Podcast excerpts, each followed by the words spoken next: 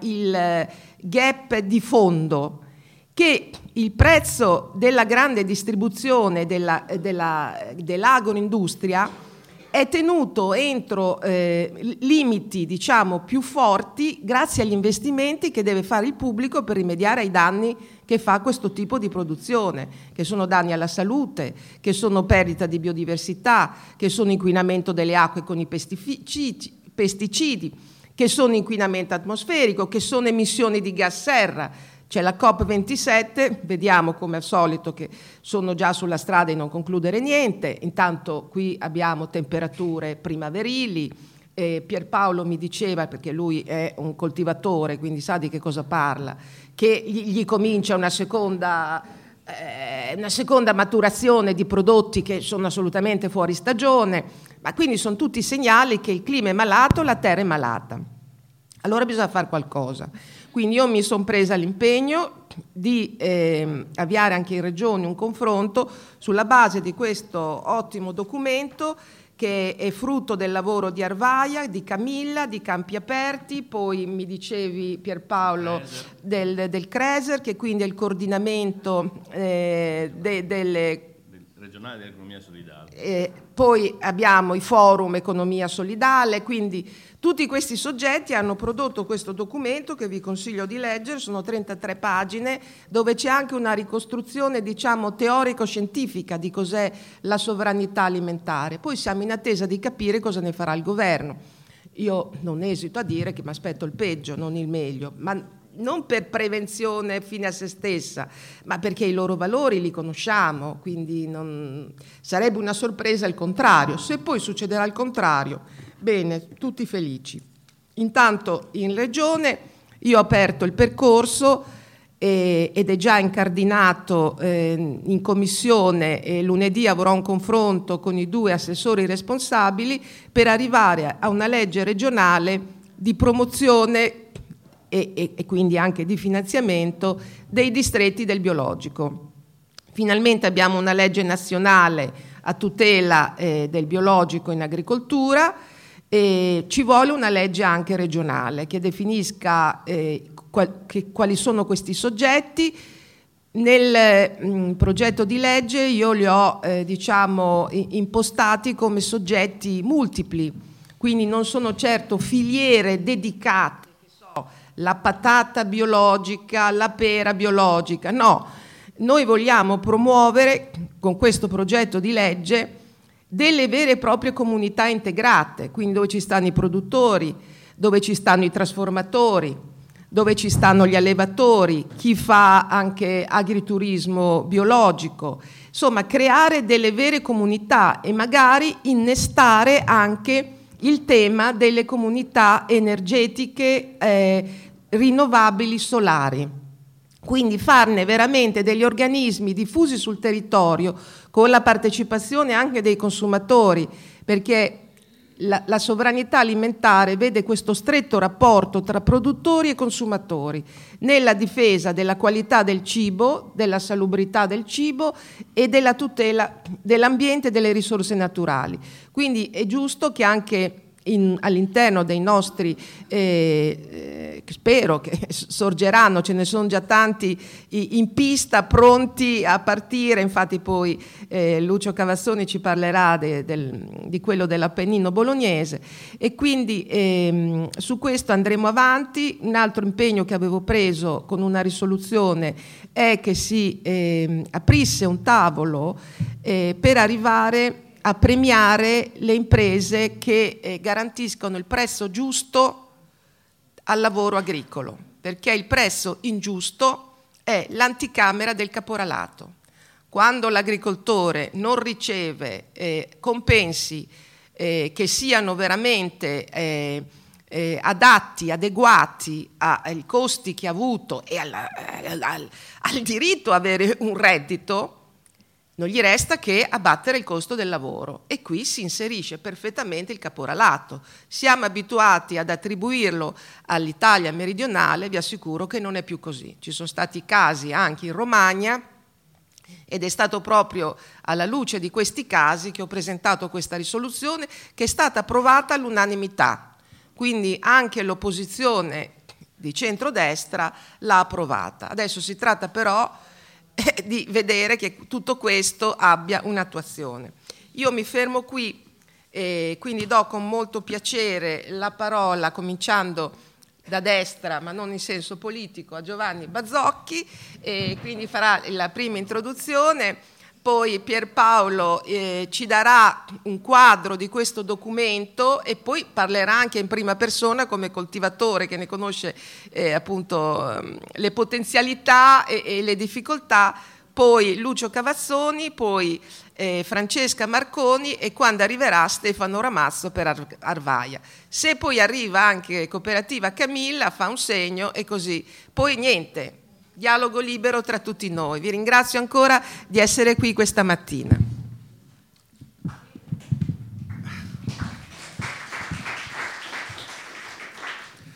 Allora, grazie. Innanzitutto cercherò di essere breve, se no andiamo via alle tre, visto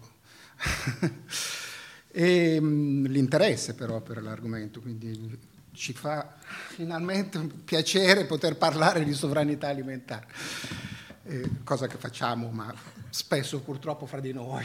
e, ehm, ah, scusa un attimo, prego. a tuo conforto, siamo collegati non solo alla mia pagina Facebook, ma alle pagine Facebook dei Verdi di tutta la regione. Quindi, al di là di chi ci sta ascoltando adesso, eh, ci sono anche in ascolto sulle pagine Facebook. Ah, saluto quindi anche chi ci sta seguendo. Scusa, ma ti volevo dire che stai parlando a, eh, a cioè, a mio conforto, adesso a, maggior, mi, mi, a maggiore mi. Mi emoziono. e, e non... No, allora cer- bisogna concentrarsi perché come diceva forse George Bernard Shaw, non lo so perché gli vengono attribuite un sacco di cose, se, se avessi avuto più tempo sarei stato più breve, dice lui. Quindi... Stupenda. eh, allora, eh, Cercherò di, di, fare un paio di fotografie e poi di sviluppare mh, possibilmente brevemente un, un, ragionamento sulla questione della sovranità alimentare nella prospettiva dei beni comuni. Le due fotografie sono la sovranità alimentare e la sovranità alimentare in salsa italiana. E, mh, la sovranità alimentare l'ha un po' già detto Silvia. E, Nasce mh, dove, innanzitutto? Nel mondo. Quindi eh, non, eh, il termine nasce in Messico nel 1996 perché c'era un forum mondiale eh, della via campesina, allora mh, era l'unico eh, grande movimento dei contadini eh, e dei popoli indigeni, dei senza terra, eccetera, eccetera e poi adesso ce ne sono altri che sono raggruppati, diciamo, in un percorso che si chiama Niemani, mi sembra, Niemeni o Niemani, comunque un nome eh, di, un, di, una figura mitica mh, mm, del Mali, di una donna eh, coltivatrice. Mieleni, bravo. E, ehm, e l'anno prossimo, nel 2023, ci sarà il trentennale di, eh, della nascita di questo movimento, della via campesina prima, eh, che nasce nel 1993. Quindi il contesto storico è la presa di coscienza in generale, ma in particolare nell'ambito dell'agrobusiness, del, dei danni, dei massacri, del neoliber- massacri anche proprio fisici in alcuni casi, del neoliberismo globalizzato. Eh, che cosa significa massacri fisici?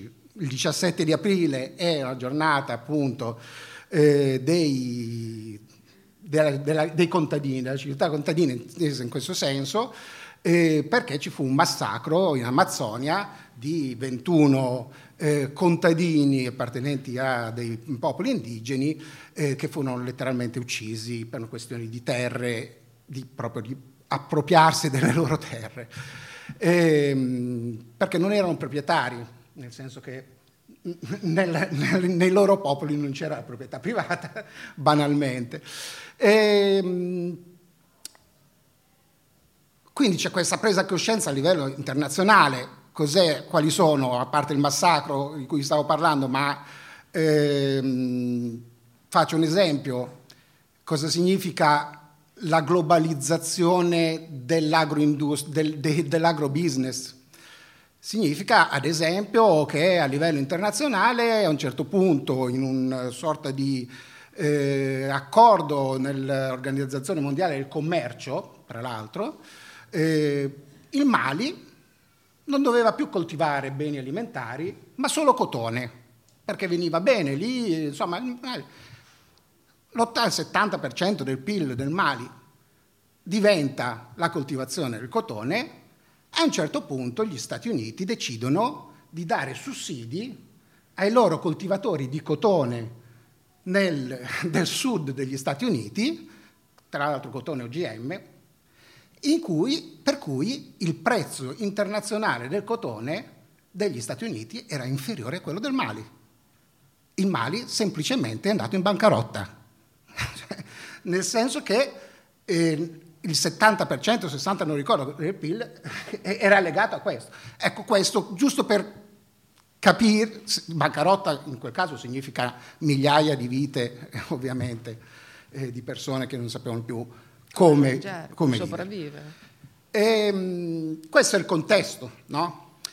E in questo contesto nasce la via campesina, nascono tutta una, una che è sostanzialmente un'alleanza di movimenti che hanno a che fare con questa realtà qui, quindi i suicidi in, in India, e, e legati alle sementi Terminator e poi comunque eh, alla proprietà no?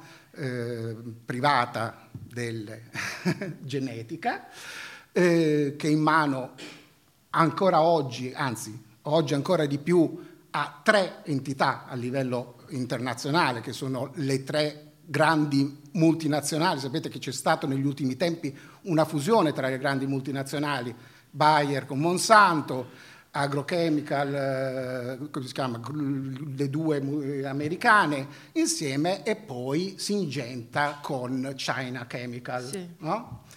Per cui lo Stato cinese è proprietario di una delle lo Stato eh. proprio, e, e proprio, tramite ovviamente i loro imprenditori, diciamo così, ma ehm, è proprietario di una delle tre grandi multinazionali che controllano il 70, forse sono dei dati un po' vecchi, ma insomma all'incirca per cento del eh, mercato delle sementi e altrettanto del mercato dei cosiddetti fitofarmaci, concimi, eccetera, eccetera. E, ehm, bene, nasce lì e questa alleanza nasce questo termine per affermare la, la, il diritto al cibo, nel senso del diritto all'autodeterminazione di come e cosa coltivare e come, come dire, distribuire eh, le proprie coltivazioni. E da lì però si apre tutta una serie di discorsi, il rapporto con il territorio, l'agroecologia intesa proprio anche da un punto di vista tecnico come io sono un agroecologo dal punto di vista scientifico, cioè il, il, eh, come dire, la, mh, l'assunzione dei principi ecologici, dei principi del, delle, eh, della scienza ecologica nell'ambito dell'agricoltura, diciamo così. E femminismo all'interno della via, eh, della via campesina e poi di tutti questi movimenti. Eh, si parla di ecofemminismo, di ecofemminismo contadino, di territorialità, eccetera, eccetera. In, nella sostanza, il, questi movimenti che, mh, pre, di cui fanno parte 81 paesi e 100, oltre 100 eh, associazioni, gruppi, eccetera, eccetera, si basa però sul principio della solidarietà nella lotta. Quindi i contadini eh, italiani, occidentali, eccetera, eccetera, sono solidari e viceversa però anche con i popoli indigeni, eh, i senza terra, eccetera, eccetera. Questo quindi un movimento mondialista fondamentalmente. Non mi dilungo oltre, volevo fare solo una fotografia ci sono delle ampie diciamo, bibliografie anche sitografie, anzi su per esempio comune.info, che è un sito di informazione. E c'è una, se andate in sezione agricoltura, c'è moltissimo sulla sovranità alimentare e, da tutti i punti di vista. L'Alleanza della sovranità alimentare, che, ha, che da, da, già da almeno due o tre anni sta lavorando a questo documento, un paio d'anni, non so eh, tre, sì. Sta lavorando a questo documento sulla sovranità alimentare, parliamo di Bologna, della regione Emilia-Romagna, ovviamente in un, nel contesto di cui eh, vi ho appena detto, eh, Crocevia, che è stata una delle, la prima associazione che ha partecipato direttamente alla nascita della Via Campesina nel 1993, eh, anche questa è una realtà dell'Emilia Romagna sostanzialmente, quindi insomma ci siamo. Ok, Seconda fotografia, facciamo un salto mortale carpiato in aria e arriviamo ai giorni d'oggi. 27 ottobre nasce il nuovo governo, centrodestra vince le elezioni, nasce il nuovo governo. E lista dei ministri, nomi dei, dei ministeri. Sovranità alimentare. Io non so qual è stata la tua reazione.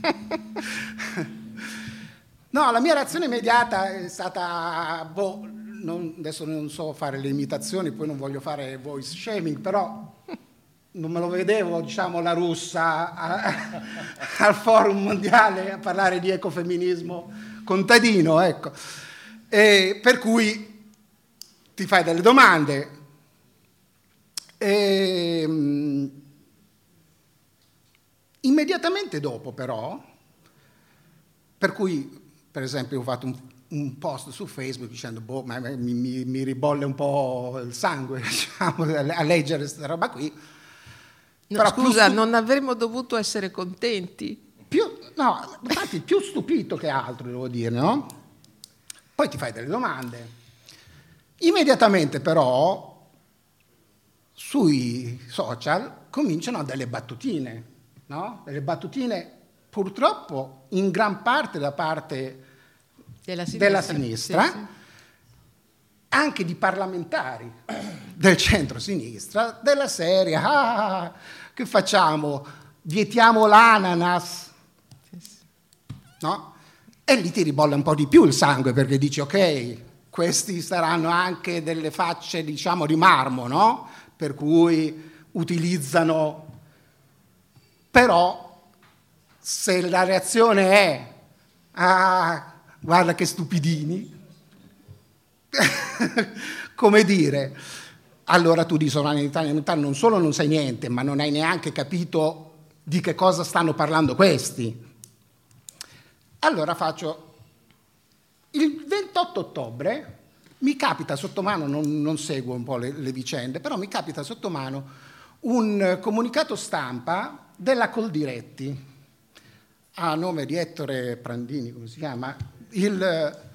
Eh no, è, è buffo che non lo conosciamo, perché il segretario della Coldiretti, dovete sapere, che è chiamato Mister 5 milioni, perché in 5 anni guadagna la bellezza di 5 milioni di euro dalla Coldiretti, cioè da un ente che di per sé dovrebbe essere un ente no profit.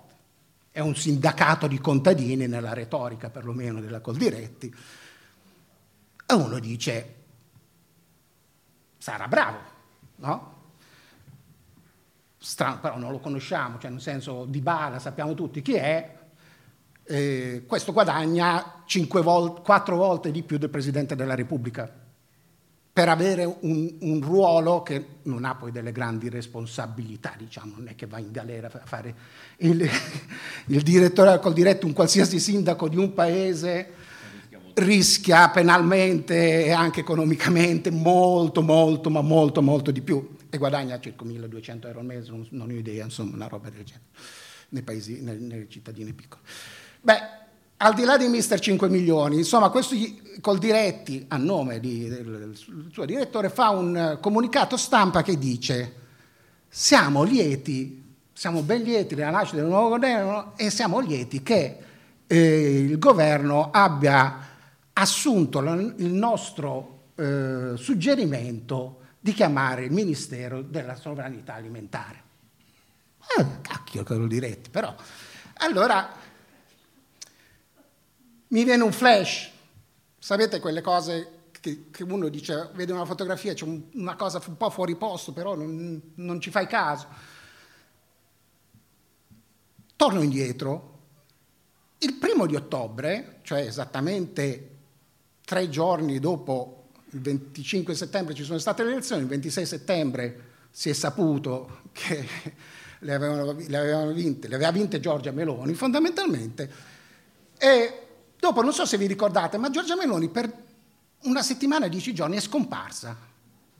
Non faceva dichiarazioni, in televisione ci andavano altri dicendo c'ha da fare, ha preso in mano i, i, i, dossier, i dossier. L'ha detto anche lei. In quella settimana, dieci giorni, compare una sola volta in pubblico, e non a Roma, a Milano. E dove? Al villaggio della Coldiretti, dove potete andarlo a vedere, c'è su, su, su YouTube, fa un discorsino. Eh, accolto da mister 5 milioni e da mister 10 milioni perché quello che l'aveva preceduto aveva guadagnato 10 milioni in 11 anni, quindi in 15 anni questi due hanno guadagnato 15 milioni. Ma nessuno gliela fa ferito, Assolutamente. Beh, Stanno dicendo dal pubblico, per chi non sente da, da, da Facebook, dice qualcuno però avrà stabilito di dargli tutte queste, di, di diciamo concedergli soci... questi stipendi così alti, perché nessuno ha controllato? Diciamo che i soci della Coldiretti pagano questi stipendi. Spero che tu non sia della Coldiretti, oppure che lo sia, perché evidentemente se ce lo pagate così tanto, se lo pagano così tanto. non Fatti so, un Panama. Cosa, cosa augurarmi, diciamo. Ecco. Eh, allora, cosa dice la Coldiretti, la Meloni? Dice sostanzialmente 10 minuti dura il, il suo discorso, perché era un saluto, c'aveva da fare, c'aveva i dossier. Eh, no, lo dice proprio, dice no, sapete, io non mi sto facendo eh, perché ho da fare, però sono voluta venire. Ha fatto un inchino fondamentalmente. Eh, esatto. E allora cosa dice alla Coldiretti Giorgia Meloni? Dice due cose fondamentalmente. La prima, sulla quale mette enfasi, è noi non disturbiamo. Cioè la nostra politica di governo sarà non disturbare chi produce ricchezza, chi lavora. Chi, sì, chi, chi, chi, fa, chi realizza. Chi... Noi non disturberemo. No, no. Poi lo spiega meglio che cosa significa che non disturberemo. Ad esempio, noi siamo assolutamente contrari ai nuovi regolamenti sui fitofarmaci dell'Unione Europea, anzi siamo contenti perché si sono fermati, perché questi sono legacci ideologici una volta, non so se avete contenti, una volta erano i comunisti gli, gli, ideologici, adesso siete voi i verdi, quindi, o comunque gli ambientalisti. E lega, legacci, non metteremo cioè ci siamo fermati, abbiamo fermato, anzi si è un po' anche assunta, la, eh, abbiamo fermato questo nuovo regolamento. E poi il NutriCare, NutriCare sono, io non sono amante delle etichette, però come, come neanche voi, ma NutriCare, questa etichetta che si dovrebbe mettere secondo i regolamenti europei sì. a tutti i prodotti che indica i valori nutritivi con un, proprio una sorta di, di semaforo verde, arancione, rosso. Insomma, lasciamo perdere la qualità di questa cosa, ma no, cioè tu mi, vieni, mi vuoi mettere un semaforo alle nostre eccellenze, cioè sono eccellenze che, che bisogno c'è di, di, dire altro, parmigiano, eccetera. E, quindi l'ha specificato meglio cosa significa questo tra gli applausi e le bandiere gialle che sventolano, cioè fermeremo tutti i legacci ideologici sugli, sugli, pesticidi, sugli pesticidi, ho detto, i fitofarmaci, no, questa è una, è una vecchia... è, un, è, un, vecchio gioco con eh, il professor Stefano Maini che da anni combatte sul fatto che chiamare fitofarmaci i pesticidi è come dire un'altra di, quelli, di quei giochetti linguistici un po'... Ecco. E, ehm, vabbè, metteremo, fermeremo i pesticidi e questi, eh, grande, finalmente. Quindi mi sono chiesto, allora, l'altra cosa che ha detto è però controlleremo, controlleremo, controlleremo, controlleremo le eh, filiere di approvvigionamento. Si riferiva in quel caso che c'era tutta la questione del, de, c'è, c'è tuttora la questione del gas, eccetera, eccetera, a una sorta di controllo delle materie prime, che siano il più possibile nazionali, nazionali al massimo europee al massimo degli, dei paesi amici, che non so nel loro caso, non, ho, mm, non so bene che, quali paesi amici si riferissero, e, eccetera. Quindi una sorta, io traggo, di neoliberismo spinto in salsa nazionale, interna, stato, eh, no? lo stato leggero cosiddetto, non disturbiamo i mercati, anzi, fate e noi non mettiamo nessun tipo in sal- e poi una sorta di autarchia invece, una sorta di nazionalismo in termini di approvvigionamenti. Non so bene nel, nell'ambito globale come queste due cose si possono tenere, ma fondamentalmente è la posizione.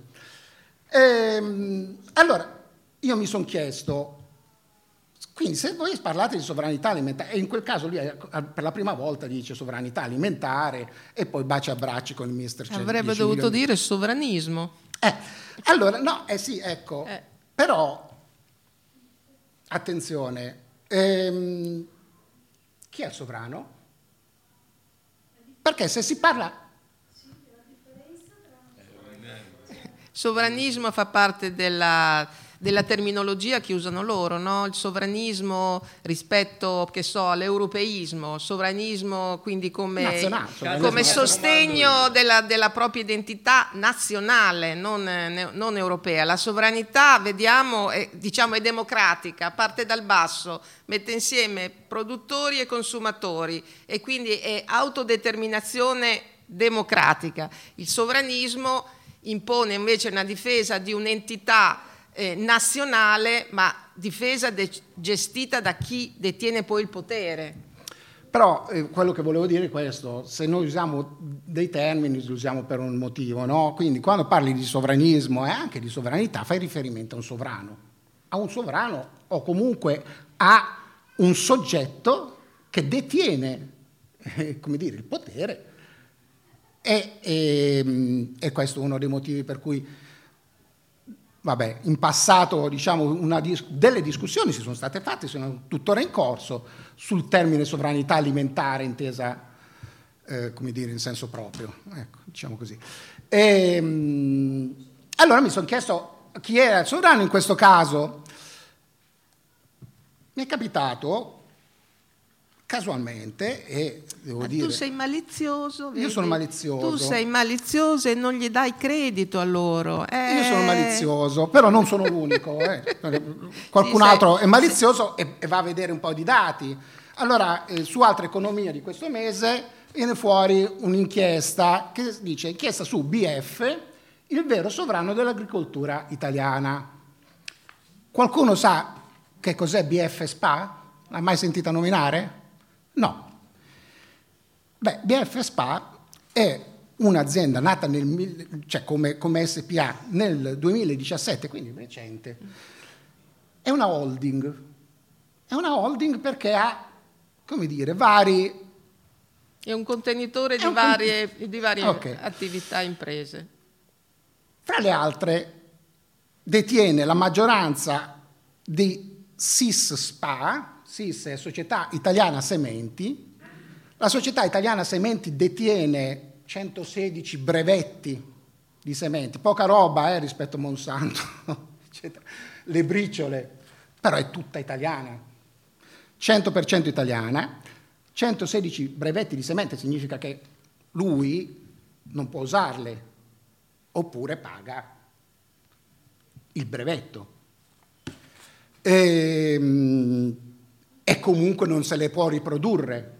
Sapete la questione dei semi? No? Cioè, la questione dei semi è, che chi detiene il brevetto di un semente, quindi di una semente, quindi di un essere vivente, di una pianta, cioè proprietario della genetica di una pianta, per utilizzare quella pianta tu devi pagare, ma soprattutto non te la puoi riprodurre.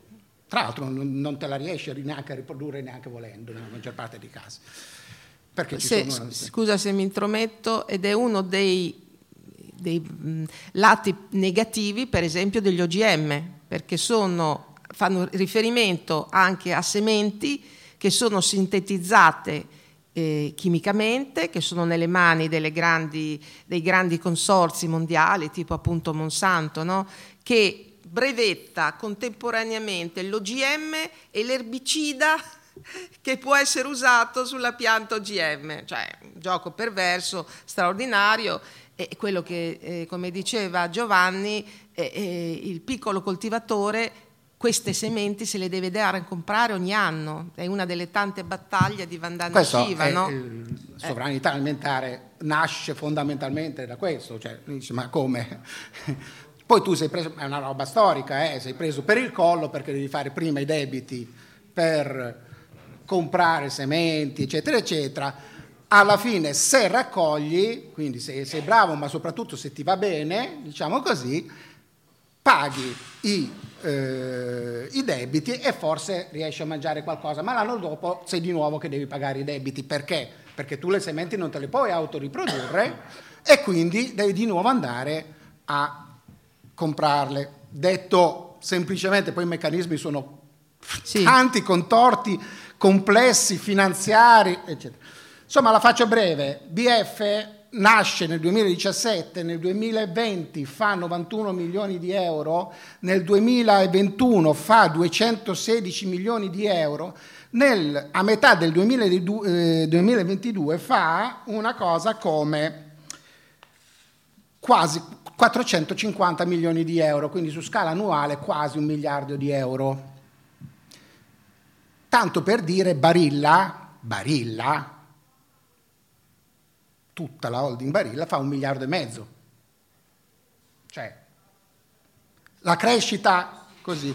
La crescita così come con una serie di acquisizioni, acquisizioni tutte, per esempio, di tutta la filiera del grano. Ogni volta che voi mangiate qualcosa con il grano senatore Cappelli, arrivano un bel po' di soldini, prima la SIS e poi ABF, per dire. E ogni volta che senatore, poi senatore Cappelli, eh, senatore Cappelli è un'antica varietà, eccetera, mm. eccetera, quindi non stiamo parlando del grano ucraino, come, eccetera, o, o, russo, eccetera. E, mh, proprietari di bonifiche ferraresi, anzi il nome viene, BF viene da bonifiche ferraresi, sono i più grandi proprietari terrieri eh, italiani, poca roba, 7.000 euro, una roba del genere, spiccioli perché non è lì che... Cioè, 7.000 ettari, euro ho detto, ho gli euro in testa, eh, 7.000 ettari. Ehm, ok, perché vi, vi, racconto di BF, che vabbè è una storia interessante, ma dici che, per farvi arrabbiare. Perché col diretti, prima vi ho detto un po' una bugia, c'è un ente no profit, certo un ente no profit, però c'ha anche delle società commerciali di proprietà, col diretti, ah, di proprietà, delle, delle società commerciali, fra cui Campagna Amica. Cioè, ogni volta che andate a comprare nei mercatini Campagna Amica, quelli con tutte le bandiere gialle, eh, è un po' come se entraste in un supermercato, cioè non sono i contadini proprietari di Campagna Amica, è col diretti la proprietaria, quindi i, sol- i soldi oppure lo sono tramite la Coldiretti, se vogliamo. Comunque c'è una società, per, per, non operazione, però una società, eh, come dire, eh, che ha lo scopo di, di, di, di, fare soldi fondamentalmente, che gestisce questi mercati. Eh, fra le altre società, Coldiretti è proprietaria per un solo 5% di nuovo di SIS. Coldiretti è direttamente proprietaria di SIS. Poi è proprietaria in gran parte, per il 49%, perché credo che non possano avere la, la maggioranza assoluta, eh, di filiera agricola italiana, che si occupa sostanzialmente della filiera delle carni bovine, quasi un monopolio. E, tra l'altro proprietario di quest, uno dei fondatori di questa società è Mister 5 milioni. Ah. Così, fra una cosa e l'altra. Non c'è neanche conflitto di interesse. Non c'è conflitto di interesse. Il 51% della filiera bovina italiana è invece di BF. Quindi col diretti, tramite SIS, tramite filiera agricola italiana, sono dentro BF direttamente, quindi dentro la grande holding italiana, sostanzialmente ormai quasi monopolisti della agricoltura, agrobusiness italiano, perché poi hanno anche il marchio che vendono un po' nei supermercati, ma poca roba, le stagioni italiane, credo che si chiama, insomma. E sono loro direttamente lì dentro. Il CEO di BF è un tal... Eh, amministratore delegato. Sì, amministratore delegato, scusate, è un tal eh, Vecchioni, ex direttore generale o presidente di Confagricoltura. Improvvisamente, Entra, in qualche modo Confagricoltura in tutto ciò non c'entra niente, però lui è stato prima segretario di Confagricoltura.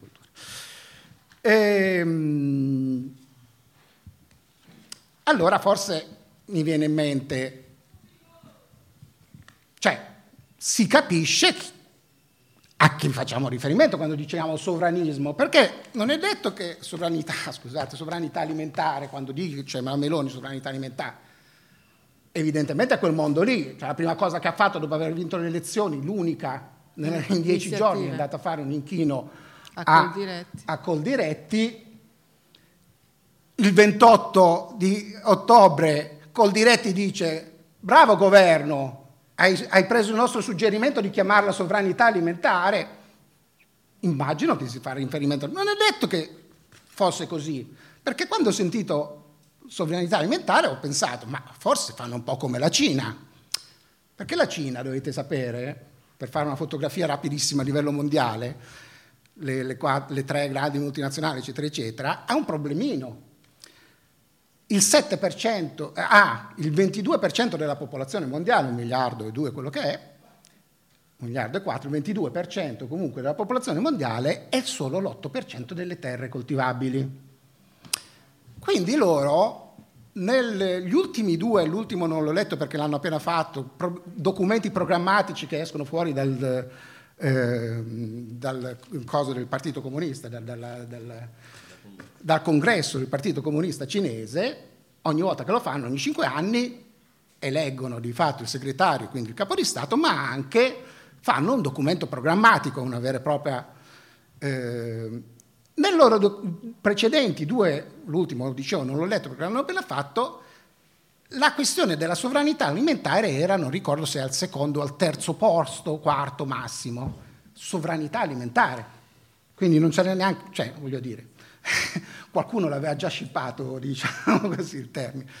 Però per loro la sovranità alimentare è lo Stato cinese controlla la produzione. la produzione, non solo interna, ma fa land grabbing in, in Africa, eh, eccetera, eccetera compra la Singenta. Land grabbing sapete che cos'è, no? È acquisizione di territori in maniera... Sì, accaparramento. Quindi la Cina sta comprando a man bassa, sta occupando a man bassa eh, terreni in Africa per sfarmare la sua popolazione. l'Africa è stata completamente abbandonata a se stessa, l'unica che se ne occupa è la Cina, ma per portare via ter- ter- territorio, suolo alle popolazioni indigene. C'è qualcun altro? Eh? Eh, in salsa italiana, appunto, come al solito. E, e, no, scusa, per tornare a noi. Qui, le... Poi devi chiudere, noi ti ascolteremo sì, scusa, fino a domani, scusate, ma infatti, come dice Bernard Shaw... Ma, ma mi, faccio, mi, faccio, prendere.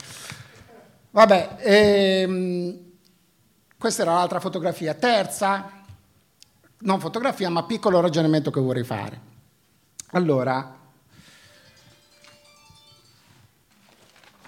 un ragionamento su che cos'è la sovranità alimentare, forse anche noi a questo punto lo dobbiamo fare, perché non è che con il solo slogan, lo dico in maniera un po' polemica perché mh, mi è successo qualche anno fa, 7-8 anni fa, di fare in maniera antipatica perché a volte sono un rompiballe, mi rendo conto, micidiale anche nei contesti in cui forse non sarebbe il caso di esserlo.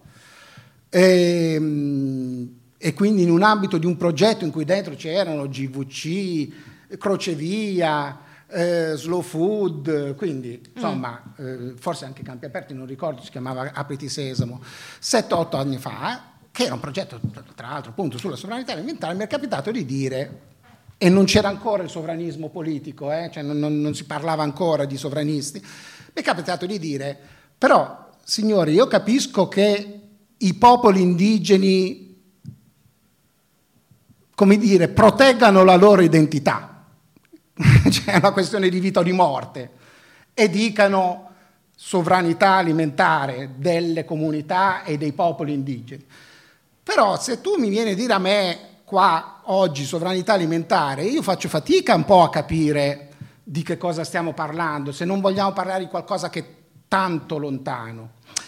E quello che proponevo poi appunto, come dire, ero del tutto, ma lo dico sul serio, inadeguato in quel momento, perché poi la questione della sovranità alimentare è stata assunta dall'ONU, dalla FAO, a parole in qualche modo, per cui per esempio il concetto di sicurezza alimentare, che è quello su cui si misura sì. proprio la fame nel mondo, si misura eh, i paesi e, e, le comunità che sono eh, effettivamente a rischio, eccetera, eccetera, è proprio una misurazione della sovranità alimentare, si è esteso dopo il 1996 e grazie alle lotte di via Campesina, eccetera, eccetera, parlando di, ehm, anche di una vita libera e dignitosa, cioè non hai solo l'accesso al cibo, diritto all'accesso al cibo, ma hai diritto all'accesso al cibo di qualità, eh,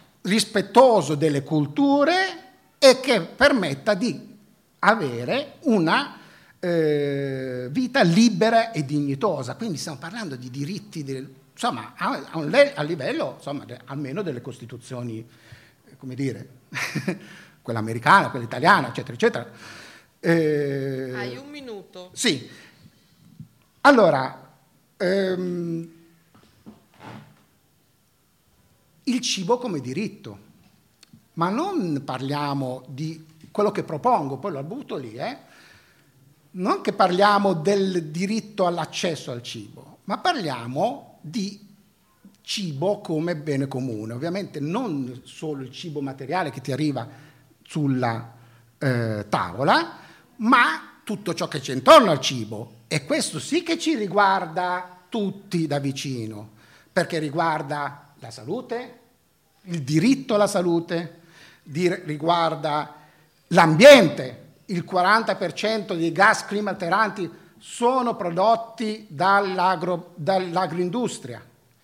Il eh, gran parte della perdita di biodiversità, un'altra tragedia di cui nessuno mai parla, e sarà la tragedia insieme ai cambiamenti climatici fondamentale del futuro, è dovuta all'agroindustria, all'agricoltura e all'industria che, che, che ne consegue. Le culture, il territorio, la, il paesaggio sono beni benché il paesaggio per esempio è un bene immateriale, ma sono beni comuni che hanno a che fare con i diritti fondamentali delle persone. Allora la cosa che ci si deve chiedere, probabilmente lo dice, e ve lo leggo perché l'ha detto in maniera molto semplice Stefano Rodotà, è fino a che punto il mercato e la proprietà privata possono impadronirsi di ciò che nutre il corpo e l'anima delle persone. La questione è questa qui. La questione fondamentale è questa qui. Allora, non stiamo parlando, dice siete anacronistici, volete abolire la proprietà privata. No, stiamo parlando di conquiste dell'era moderna. La Carta dei diritti dell'uomo è del 1949, non è medievale. Quindi conquiste persino, come dire, banali e date per scontato, che oggi sono messe fortemente in discussione, compreso il diritto alla libertà individuale. Perché quando parliamo di caporalato parliamo di schiavitù. Quindi è di questo, secondo me, che dobbiamo andare, come dire, a ragionare, al di là del fatto che però, e qua vi lancio, come dire, che però Bologna ha una storia ventennale e quindi dai primi anni 2000, immediatamente successiva, e poi anche precedente, ma quando nasce Campi Aperti, decennale per quanto riguarda Arvaia e comunque in generale come ventennale, molto avanzata da questo punto di vista, sono anche quelle delle, dire, dei beni comuni, sono anche quelli del, del, dei, in cui si rompe semplicemente, mi verrebbe da dire, ma il, eh, lo iato, si, si colma lo iato tra il consumatore, perché a me quando mangio l'idea che sia un consumatore, io sono un mangiatore, sono banalmente un mangiatore che avrebbe voglia di entrare un po' nelle decisioni e nei modi di produrre. È questo che ha fatto Campi Aperti, e da, qui Campi Aperti, Arbaia, eccetera, eccetera. Ed è da qui, secondo me, che anche a livello regionale, anche a livello locale, bolognese, poi regionale, poi nazionale, che dobbiamo partire per fare un ragionamento reale sul cibo che ci riguarda tutti come diritto. Bene, grazie. grazie. Pierpaolo ti ha lanciato direttamente sì. la palla. Sono stato lungo. Sei stato più allora, lungo di circa tre volte, ma va bene. Allora, invece tu devi recuperare. Adesso perché... io starò zitto così no, recuperiamo ascolta, il tutto. Riesci a sintetizzare? Sì. No, io cerco di essere molto, sì, molto sintetico. Allora, eh, intanto un, una, un, un ragionamento che è questo, perché è vero che la destra si è eh, impadronita di un termine stravolgendone il significato e quindi in, rispetto alle cose che diceva prima Giovanni e, e quindi c'è come dire, da parte nostra una certa attenzione no? e curiosità di vedere cosa ne sarà. Però intanto una, un, un, un dato, in Italia le politiche agricole non le fa più il Ministero della, dell'Agricoltura o delle politiche agricole, eh, alimentari e forestali, che dir si voglia, ma fa, la fanno le regioni. Quindi già qua eh, c'è qualcosa che ci mette in qualche maniera al riparo da eventuali colpi di testa di questo governo. Dovrebbe, potrebbe in qualche modo metterci al riparo. E abbiamo comunque un interlocutore abbastanza più vicino avremmo, eh, eh, che è quello della regione. Il, eh, il, problema qual è? Che in realtà fino al 27-28 ottobre, quando è stato eh, istituito il Ministero no, nuovo, del nuovo governo, della sovranità alimentare non se n'è mai interessato nessuno, cioè non è una roba che gli anni scorsi stavamo facendo i, i, i bambini coi baffi, non gliene fregava niente a nessuno, tant'è che noi è appunto tre anni fa ormai, con anche il contributo di Giovanni per un, una parte, abbiamo elaborato questo documento che è il progetto per la sovranità alimentare, che è rivolto strettamente alla regione Emilia-Romagna, che è la regione da sempre amministrata dal centro-sinistra, che è la regione più eh, progressista del mondo, che, è, che, contiene al suo interno la città più progressista dell'universo, eccetera, eccetera, ma che in realtà di sovranità alimentare non se n'è mai occupata sostanzialmente. Anzi, le politiche agricole,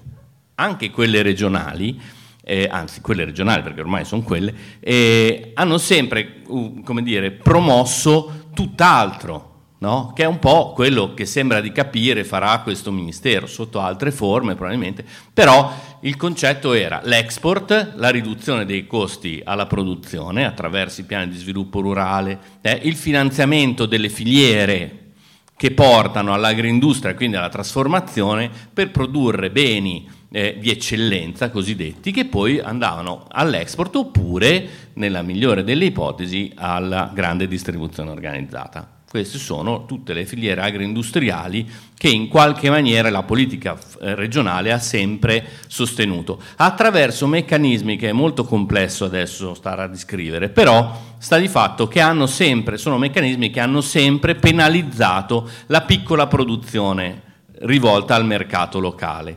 Nonostante questo, anche in Emilia-Romagna c'è una grande fetta di, ehm, di produzione che è destinata al mercato locale e che alimenta le reti alimentari contadine, okay? eh, quelle che chiamiamo così anche dentro il nostro documento, che si contrappongono alle catene agroindustriali. C'è un telefono che suona. Perfetto. Il telefono. Quel telefono lì che suona. E, ehm, quindi diciamo che la, eh, il quadro non è particolarmente roseo e quindi noi ci siamo, come dire, interrogati e abbiamo detto ma quali sono le, gli elementi no? che a, a, hanno bisogno di essere rimessi all'attenzione per provare a eh, dire, modificare il quadro in modo che anche questo patrimonio di piccole aziende che fanno la differenza sul territorio, perché sono quelle che tutelano la biodiversità, che tutelano anche quella agricola. Hm? Si parlava prima delle sementi eh, le piccole aziende sono quelle che comunque conservano, noi abbiamo fatto una piccola indagine tra i nostri, eh, tra i produttori di campi aperti, intanto apro una parentesi, Campi Aperti non è un'associazione di contadini, è un'associazione di cittadini all'interno della quale ci sono anche dei produttori, alcuni dei quali fanno anche i mercati, quindi è una roba eh, no, molto sovranità alimentare da questo punto di vista. Però noi abbiamo, cioè, questi piccoli contadini che ancora esistono, le piccole e medie aziende agricole, fanno ancora quel lavoro di selezione, conservazione, di varietà antiche, non necessariamente, ma diverse, di, eh, di prodotti agricoli. Okay? Quindi dalla frutta alle, ai cereali, alle orto, allo, agli, ortaggi, eccetera. Noi abbiamo fatto una piccola indagine e in realtà ci siamo resi conto che nei 120, 130, 150 produttori di campi aperti ci sono un bel patrimonio di agrobiodiversità conservata da queste piccole aziende. Le grandi aziende di questa roba non gliene frega assolutamente niente, questo ve lo dico, cioè questi vanno a comprare forti di, dire, tutta una serie di vantaggi che gli sono dati anche dalla, dai piani di sviluppo rurale, quindi dalla politica agricola, eh, comprano le sementi, pesticidi, cose eccetera, i fitofarmaci e così via e, e producono e, con un eh, principio no, e una modalità estrattivista che è quella industriale. Cioè siamo nel nella eh, trasformazione dell'agricoltura, nel pieno, no? ormai abbastanza conclamato, de- della trasformazione del modello agricolo generale da un modello che conservava le risorse in una economia circolare perché i contadini avevano bisogno che l'anno successivo il campo riproducesse esattamente quello di cui loro avevano bisogno e quindi stavano attenti a non perdere fertilità nel suolo, a non perdere pezzi di terreno per via delle frane, a non perdere eccetera eccetera, perché gli serviva l'anno successivo dare da mangiare alla famiglia e quindi aveva bisogno di riprodurre. Ha una eh, invece eh, gestione lineare per cui si estrae valore dalla, dal campo per portarlo da un'altra parte. Questo in termini anche di risorse fisiche, no? grandi input energetici, grandi input materiali, di chimica tendenzialmente, e eh, quello che viene prodotto si porta via e finisce lontano, no? senza nessuna restituzione al terreno e nessuna cura di, di quello che è. Quindi questo è il motivo, diciamo, macro dell'impoverimento generale dei nostri territori dal punto di vista produttivo. Dovete sapere che abbiamo una gravissima crisi anche dal punto di vista agricolo. Le, I terreni si stanno impoverendo di, esasperatamente. In pianura padana stiamo facendo un deserto, che era il, l'area, virgolette, più fertile del mondo, e sta diventando un mezzo deserto, perché la sostanza organica del suolo si sta esaurendo, ok? Mm, e questo se volete Giovanni ha, ha dei dati sicuramente migliori di quelli che potrei citare io. Detto questo, noi ci siamo resi conto che un, c'è un problema che appunto non siamo considerati. Tutte le questioni che sono legate al eh, modello agricolo eh, nella nostra regione sono appunto orientate verso il modello estrattivista.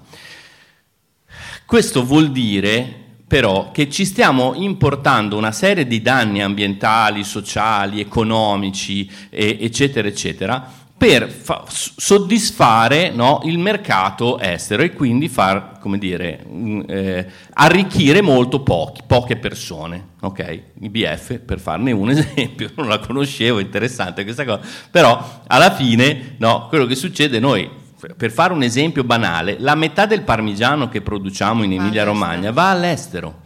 Va all'estero. Noi produciamo parmigiano, per il parmigiano non si importano mangimi perché usano solo foraggio specif- speciale, cioè insomma neanche foraggio qualsiasi, ma è una cosa.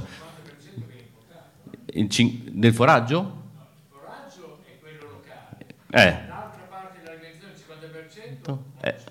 Eh, vabbè, non dovrebbe, non dovrebbe, però insomma si dice che. Quindi stiamo di, sta di fatto che noi abbiamo una... Adesso imparo anche l'importazione, sapevo che il parmigiano non poteva mm, dare mangimi, per esempio, non può dare insilati, questo sicuramente, ma...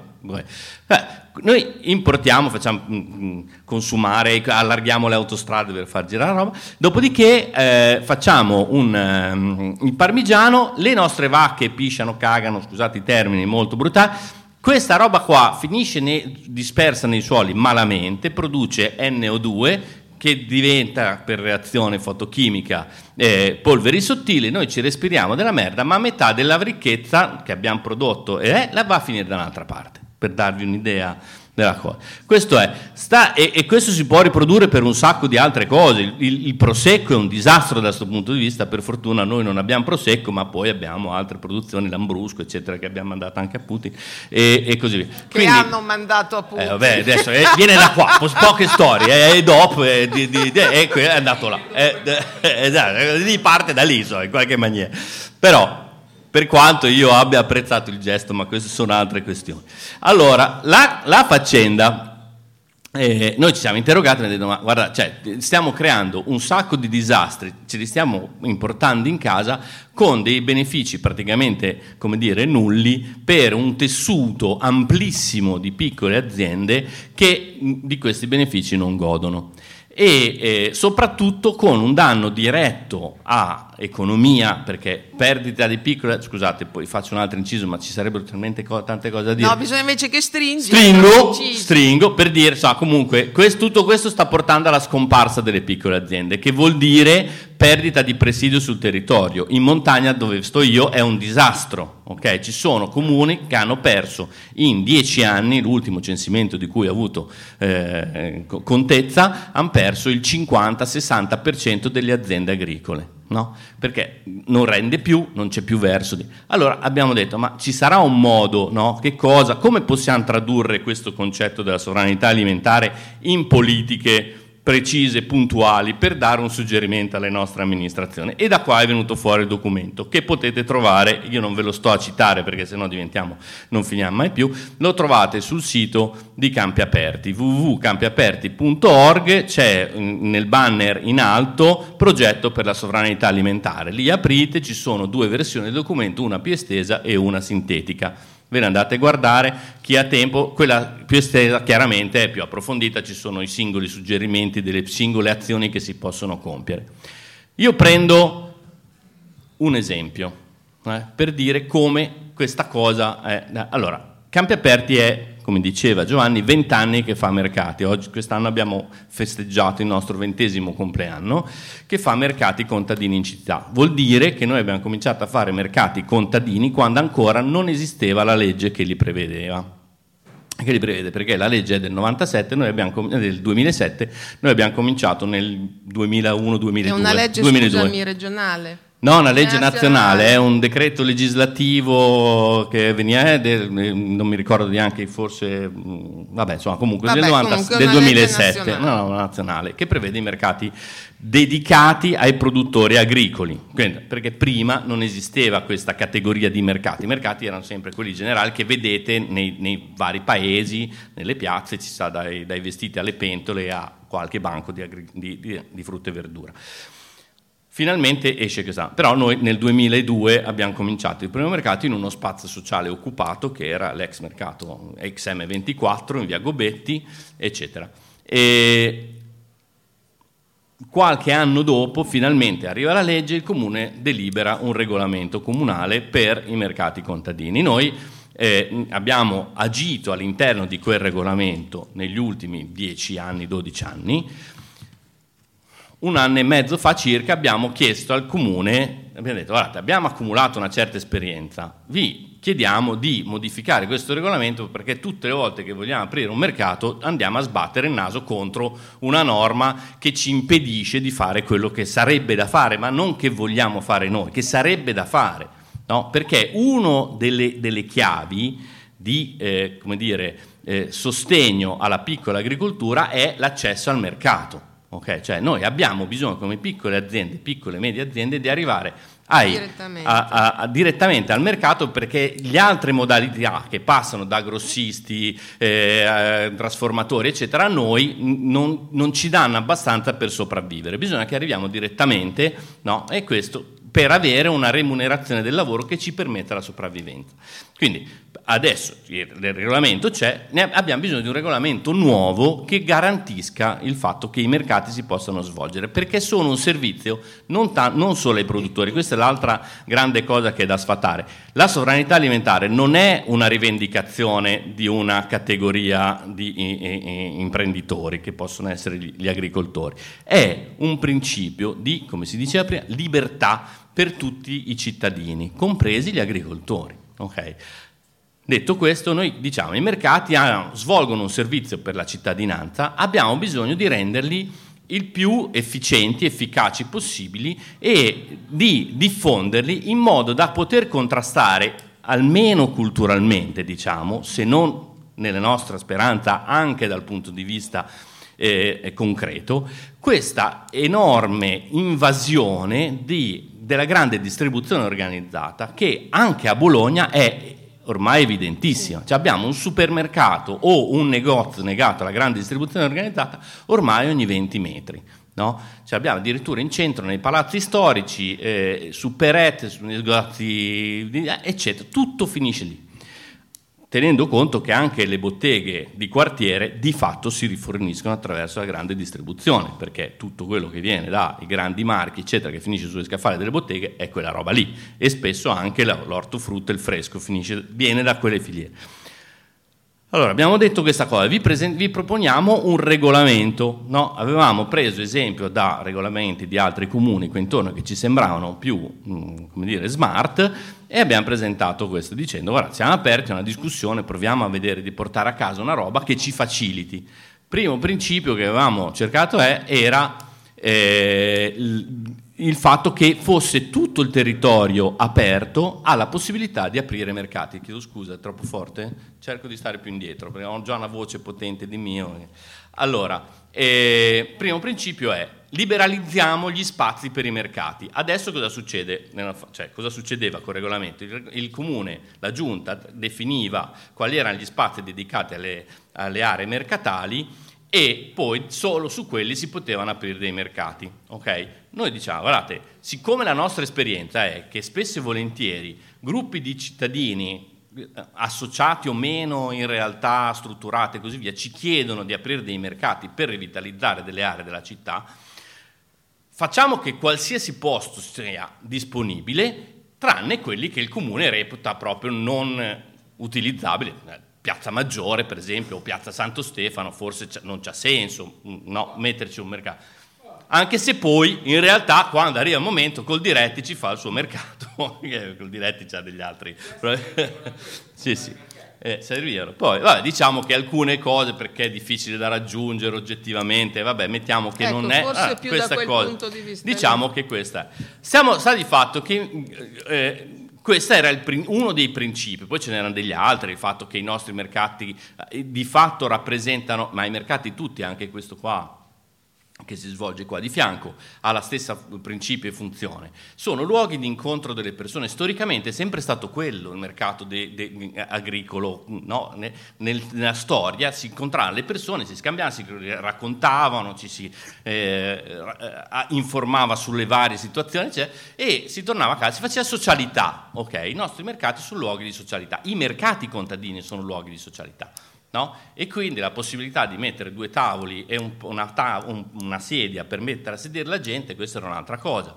Poi è intervenuta una legge che nello Stato qualche anno fa ha permesso e autorizzato la somministrazione non assistita ne, ne, da parte dei, dei produttori infiliamo anche questa cosa qua, eccetera, e cerchiamo di riprendere un po' tutte quelle cose che danno uno spazio e un respiro maggiore ai nostri mercati, compresi la dotazione di servizi, che non è tanto per i produttori, tipo bagni, mm. le, la luce, eccetera, l'acqua corrente, no, sono cose che servono ai cittadini anche, non solo ai produttori. Niente, sta di fatto che arriva questo regolamento, cioè eh, dopo un anno e mezzo ci dicono ah, domani approviamo il regolamento. Come domani approvate il regolamento? Cioè, ne avevamo detto, ne parliamo. Insomma, il regolamento in realtà contiene un sacco di castronerie che a noi non stanno bene, le abbiamo provato a dire in tutti i modi, hanno, sono arrivati a votarlo lo stesso, okay? Perché questo è, eh, che ne so, dovevano fare questa... Tra, e tra l'altro cosa è uscito ieri, ieri l'altro, insomma, escono fuori un sacco di eh, comunicati stampa del comune, abbiamo finalmente il regolamento, il regolamento già c'era, non è che non c'era, non era proprio quello che speravamo noi, ma il regolamento già c'era. Abbiamo assegnato le aree ai mercati, erano esattamente quelle che avevamo che già, che stavamo già facendo, cioè dove stavamo già facendo mercato. No?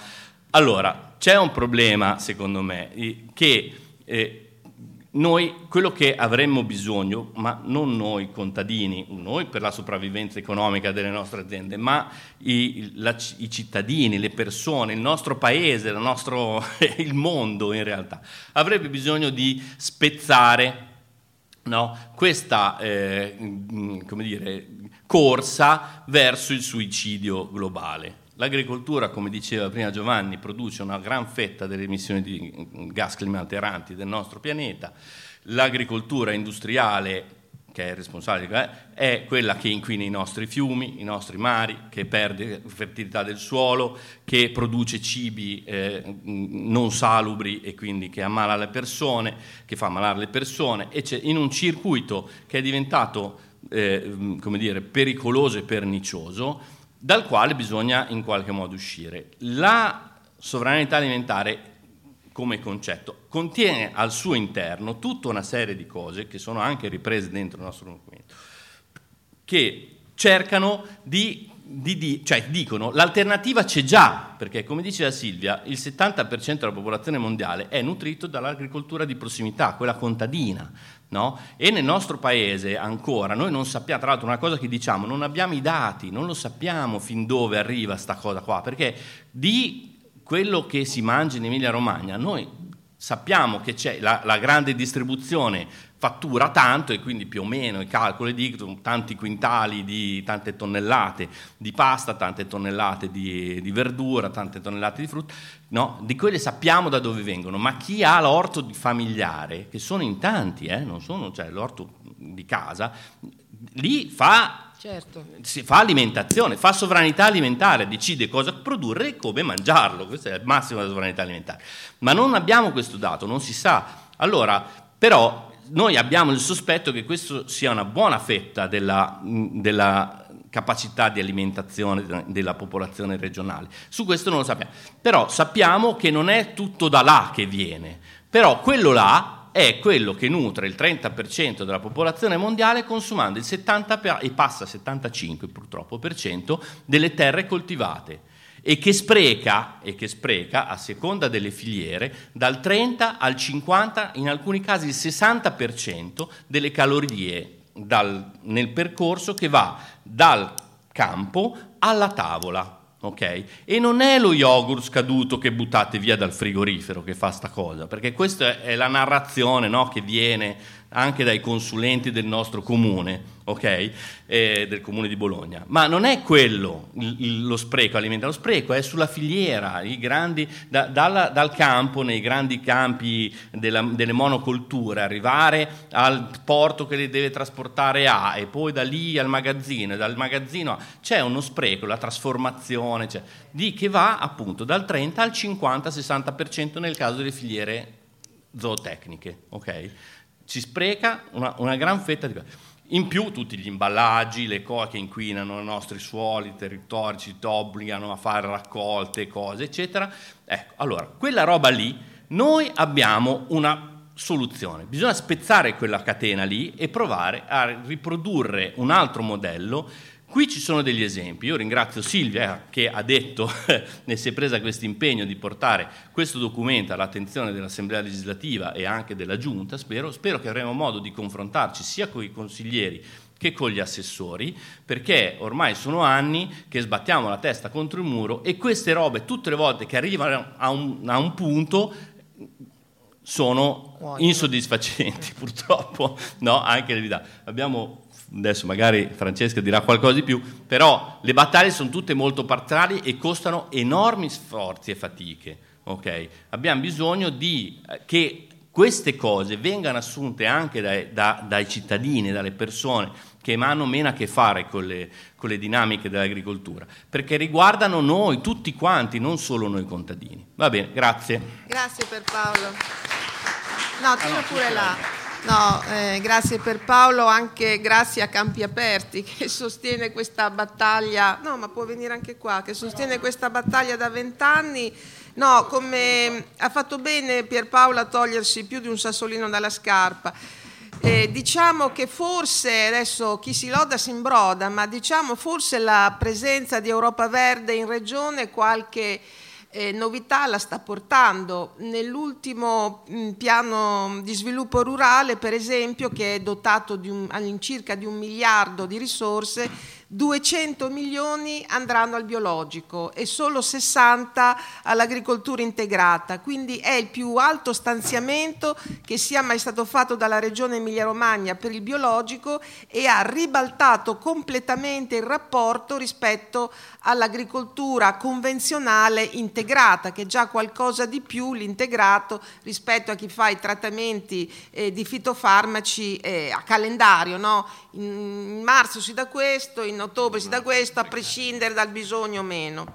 E poi adesso c'è eh, appunto è avviata questa la discussione e io confido che si arriverà all'approvazione della legge regionale sulla istituzione dei distretti del biologico, che è una legge regionale di cui sono eh, promotrice e come vi dicevo, ehm, lunedì facciamo l'incontro con i due assessori delegati a seguire questo percorso, ma io l'ho già illustrata in commissione, sono relatrice di maggioranza eh, e niente. E in, nella nostra regione effettivamente ci sono già tante realtà che si stanno organizzando per creare distretti del biologico. Ne abbiamo a Par, nel Parmense, ne abbiamo a Reggio Emilia, c'è quello dell'Appennino bolognese che cura eh, Lucio, eh, c'è quello di, di Modena, eh, ne stanno sorgendo anche in Romagna. Quindi, come diceva Pierpaolo, le realtà dei territori sono già pronte.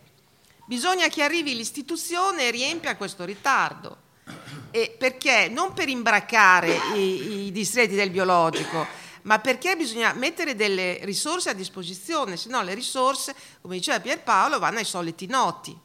E, e, e questo, questo, questo, non è giusto. E quindi niente, adesso noi con, continuiamo a lavorare su, su, questo, su, questo, livello e sicuramente la questione della sovranità alimentare eh, bisogna che venga posta in maniera decisa eh, anche a, a livello regionale.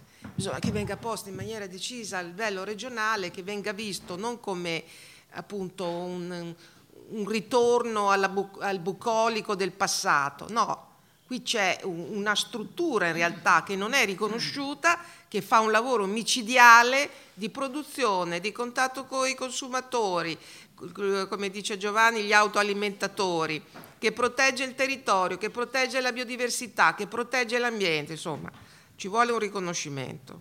Vai Lucio. Allora, grazie, grazie Silvia per il lavoro che stai facendo eh, perché è importante e anche, devo dire, non lo sta facendo nessun altro, il che ti fa sentire una certa solitudine e quindi un po' bisogna smuovere i mondi in questa direzione.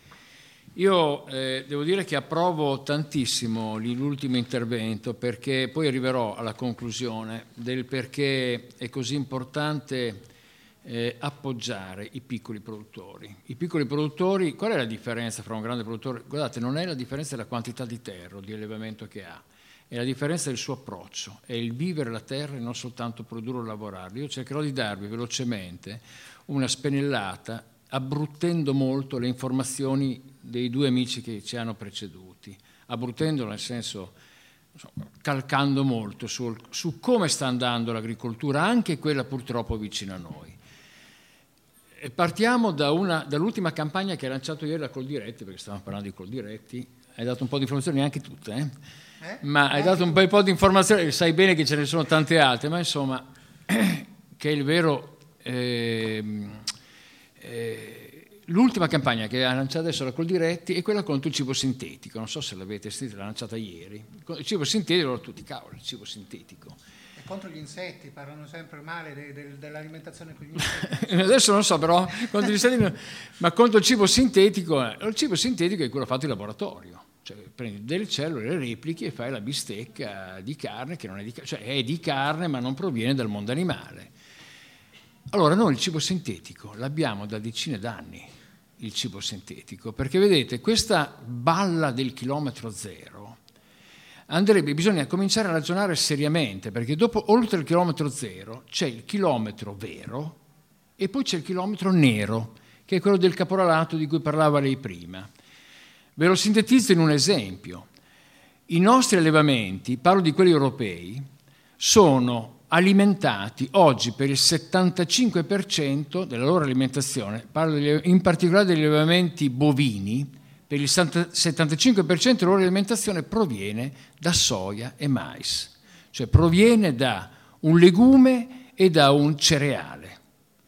Guardate, le mucche sono stati i nostri compagni di viaggio da 20.000 anni, sono i nostri compagni di viaggio da 20.000 anni, quindi almeno 8-9.000 anni prima della nascita dell'agricoltura, ed è questo uno dei motivi probabilmente per cui è legato il nostro colore degli occhi, della pelle, dei capelli, eccetera, il grande consumo di latticini fatti soprattutto in Europa, storico, che ci ha influenzato anche geneticamente, eh, e le mucche hanno sempre mangiato l'erba e noi mangiavamo il latte e alla fine si mangiava la mucca. Questa è la storia lineare. E la merda tornava. E la merda tornava. Ah no, questa questione della merda è fondamentale, tu l'hai toccata, è stato bravissimo perché questo è il disastro epocale.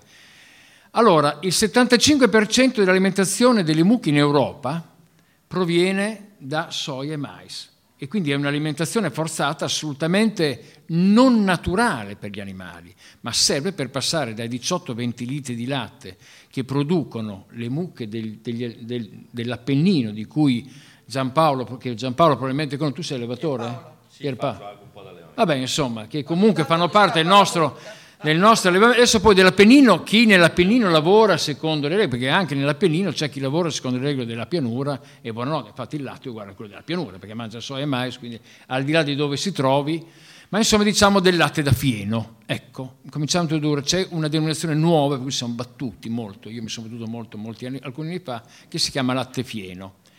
Allora, qual è il secondo problema? Che questo 75% di soia e mais provengono per il 90% dall'Amazzonia e dal Sud America.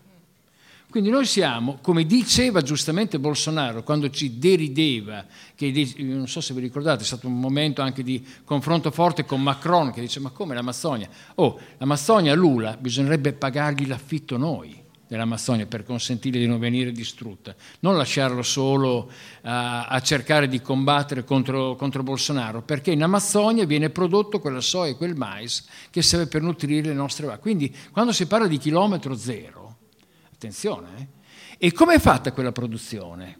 Come è fatta quella produzione di soia e mais in Amazzonia e Latino America, quando, quando, si parla di chilometro nero, si parla anche di questo. Eh? Attenzione, eh? cioè dobbiamo eh, stare attenti a non cadere. Quindi questa carne che noi mangiamo, che è il risultato di una nutrizione assolutamente anomala, non voglio dire normale, ma potrei dire normale, anomala, dove stiamo trasformando, abbiamo trasformato le razze geneticamente degli animali in, in, in, in fabbriche di carne, va bene, in fabbriche di produzione Ecco, questo che cos'è? Non è già un cibo sintetico? Guardate, bisogna guardare con grande attenzione. Rispondo io, sì, questo è già un cibo sintetico, quindi il grande lancio del non, mangia- del, del non, del non nutrirsi di cibo sintetico è una grande balla. Perché loro hanno perfettamente ragione? E secondo me la battaglia dei campi aperti, di mettere mercati ovunque, anche sotto i portici, è giustissima. Ed è un tema non solo di libertà, ma di diritto e, e poi dirò anche di, di, di, che cosa? Di amicizia, perché bisogna cominciare a riportare i termini profondi che legano l'umanità rispetto a quella che la disgregano. Guardate, eh, il cibo erroneamente è considerato la funzione del cibo, la prima funzione del cibo, uno dice ma che cosa serve il cibo innanzitutto? Nutrimento, è una balla, non è vero. La prima funzione del cibo è la relazione. E loro l'hanno spiegata bene. Perché Guardate, la relazione fra chi? Pensate a come, a come, è messo il cibo in questo momento, no? Cioè, che cosa, è, che cosa facciamo noi al supermercato? Pensate bene, acquistiamo cibo, in quel cibo c'è una relazione quando uno va a comprare al supermercato? Guardate, l'acquisto al supermercato ha più a che fare con un'idea di rifornimento, te l'ho scritta questa cosa, eh? che non di acquisizione di una materia, di rifornimento vuol dire un po' come quello quando si va a caricare di benzina una macchina, avete presente? uno, è un rifornimento, quello, no? ti rifornisci di benzina, perché la vera funzione del cibo è la relazione, ma relazione fra chi? Fra l'uomo e la terra, fra l'uomo e gli animali, fra l'uomo e l'ambiente, fra l'uomo e le piante, fra tutto, fra uomo e uomo. E il contadino, e il contadino scusate, io adesso dico uomo come, come genere, chiedo scusa, hai ragione, ma ma eh, scusa come specie volevo dire, non come genere, eh, ma, ma il, il cibo il, il, e il contadino, l'agricoltore, il contadino sono l'intermediario fra la terra, fra tutti questi mondi e la persona che se ne nutre.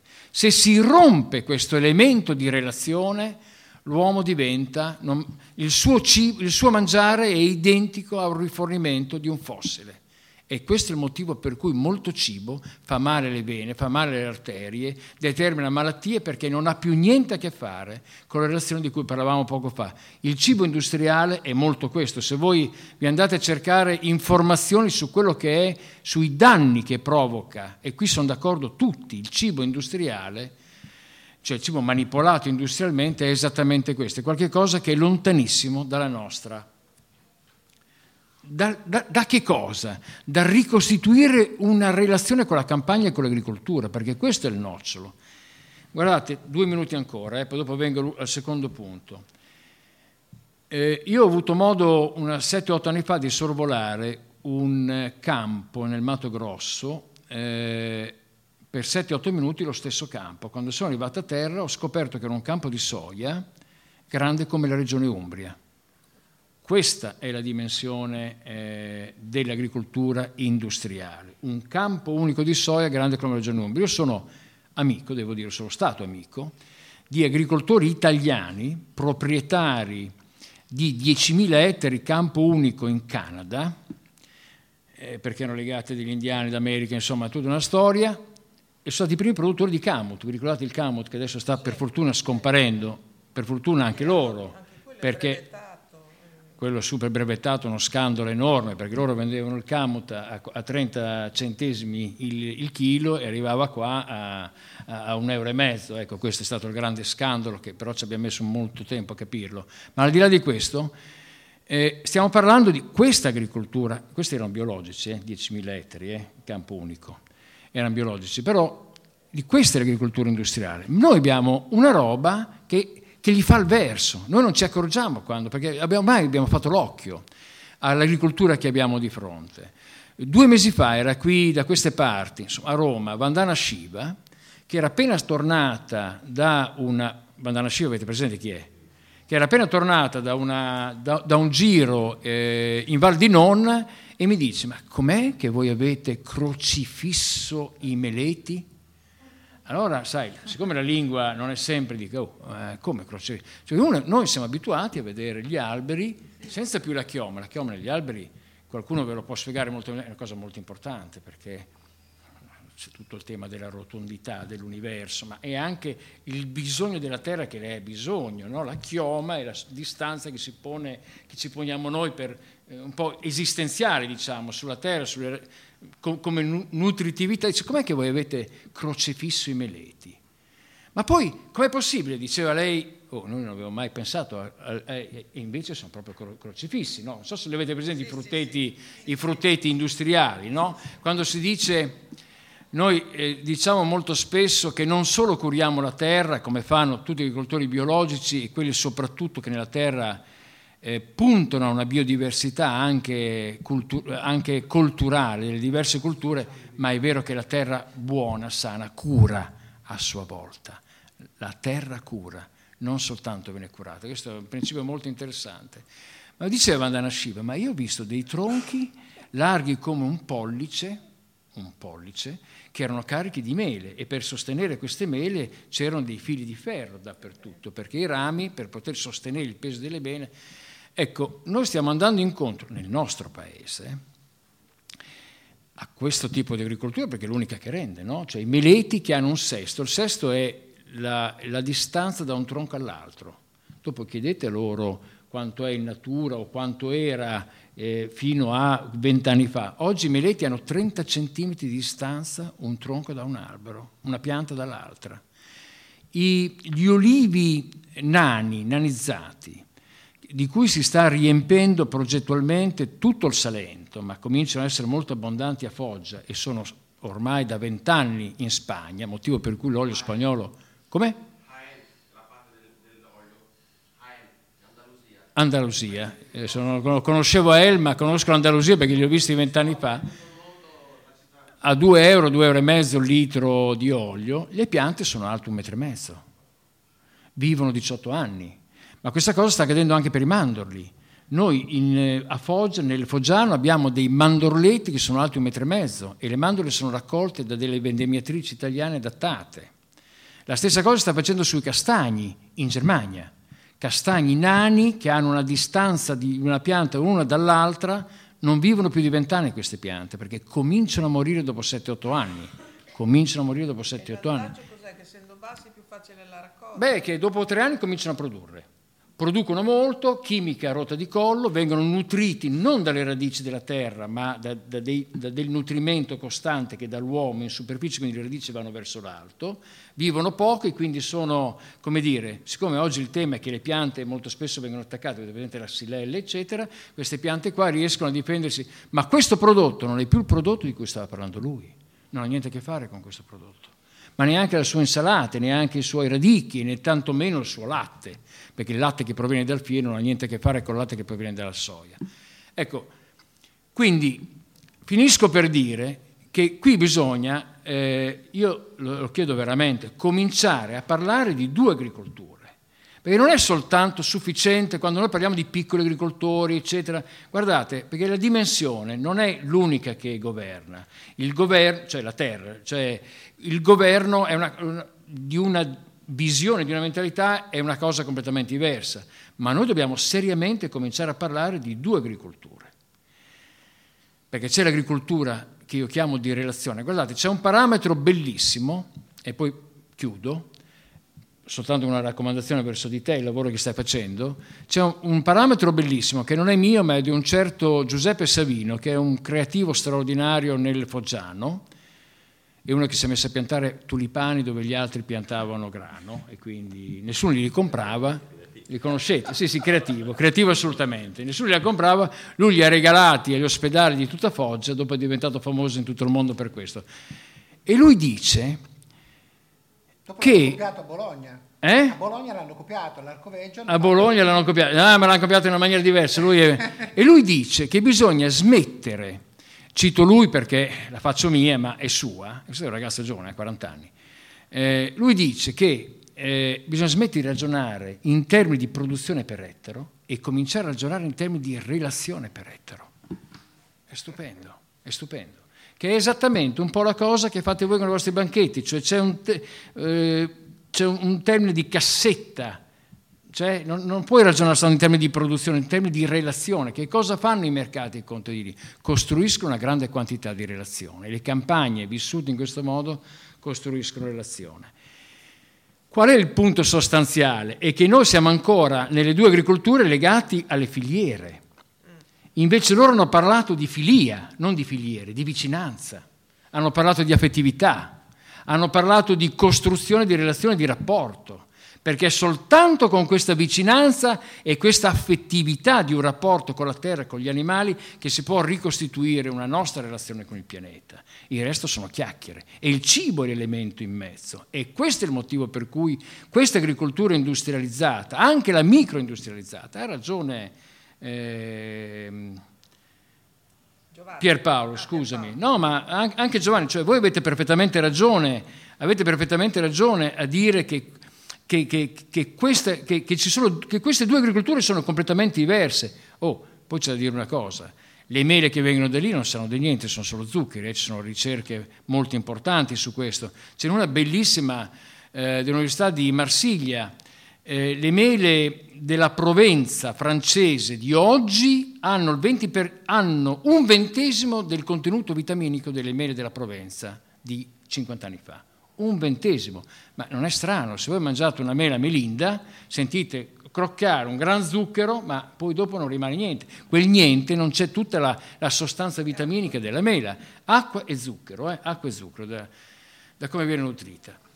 Allora, finisco per dire che questo progetto delle, ehm, e devo dire che ragioniamo per fortuna con la stessa testa perché proveniamo, anche se con età molto diverse, dalle stesse esperienze, sia il biodistretto di Modena, sia il biodistretto che è in Costituzione a Reggio Emilia, sia quello dell'Appennino bolognese, abbiamo tutti a che fare con la montagna, fra l'altro, ma non solo, perché qui eh, Silvia sa che c'è stata una gran battaglia per chi voleva fare solo i biodistretti della montagna come sulle sollevese della montagna? E la pianura? Cioè noi siamo in montagna e io sono da sempre difesa, però la pianura cos'è? Bruciata, finita, noi facciamo i giochini, i piccolini, lui fa le quattro mele, come si chiama, la mela romana e diventa, e diventa così, tutti gli altri fanno invece il 95% della produzione e la lasciamo così com'è. No. Però l'idea dei biodistretti è proprio questa, è proprio quella di ricostituire, di aiutare a ricostituire un tessuto nelle campagne e nelle montagne che sia culturale ma anche culturale. Le due cose vanno unite insieme perché oggi tutto quello che abbiamo sentito sia da Bazzocchi sia da Lanzarini è di cultura e cultura messa insieme. Quindi questi sono gli obiettivi principali insomma, di cui dobbiamo...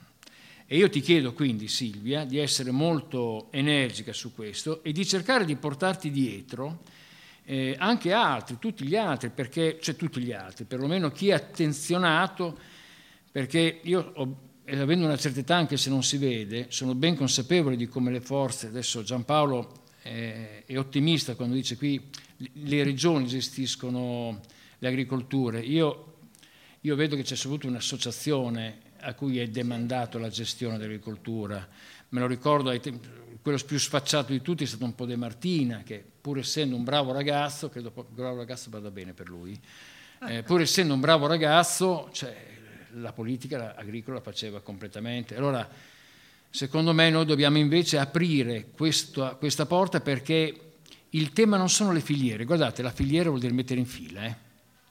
nelle affermazioni, nei due interventi che mi hanno preceduto non c'è niente che voglia mettere in fila. Cioè, l'idea della biodiversità non è una fila, non è una fila, non è una fila orizzontale o verticale, non è una fila. L'idea della biodiversità è un insieme, è un vero miscuglio, come racconta, ci racconta Ceccarelli quando lo incontriamo, che è il re dei, dei miscugli, cioè dell'arricchimento, della biodiversità vegetale, ambientale, che è anche biodiversità culturale. Grazie. Molto bene questa sottolineatura anche dell'aspetto appunto culturale. Ecco, volevo aggiungere un ultimo tassello alla battaglia che sto cercando di fare in regione e che credo risponda alle sollecitazioni che sono venute da Pierpaolo e da Luce e da Giovanni.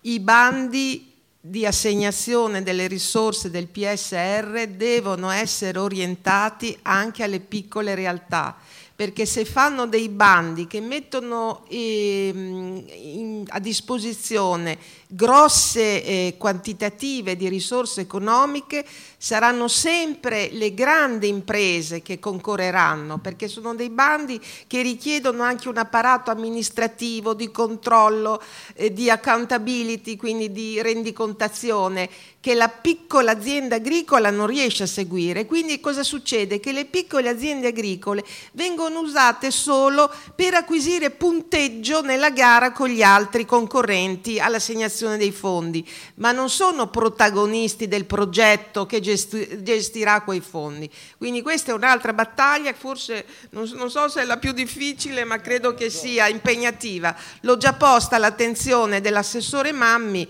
eh, e quindi vediamo di portarla anche a casa. Allora, adesso abbiamo Francesca. No, ma puoi restare, aggiungiamo una sedia.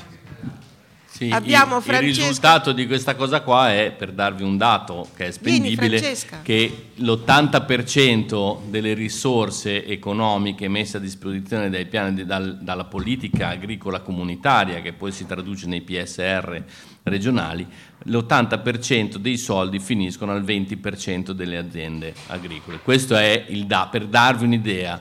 No? Somiglia molto al 30% della, della, popolazione mondiale sfamata dal 70, col 70% delle terre coltivate. Quindi cioè, i, i, i rapporti sono questi qua, uno sbilanciamento assurdo e poi do, le, le dinamiche sono tante e complicate, ci sta molto dentro quello che diceva Silvia, sono d'accordo.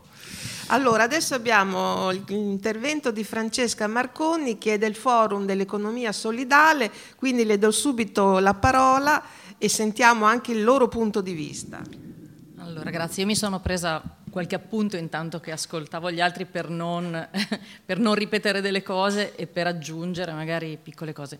Il mio intervento, tra l'altro, è di natura fortemente politica perché il Forum dell'Economia Solidale nasce da una legge regionale e nasce per poter interagire fortemente insieme alla regione a una visione diversa su a 360 gradi perché i temi dell'economia solidale sono tantissimi, ma dove la parte dell'agricoltura è stata una delle parti fondanti perché eh, i, i gruppi di lavoro che dentro l'economia solidale nascono legati all'agricoltura sono sempre i primi e i più forti, a cui sono poi seguiti l'energia, eh, la finanza e tanti altri temi.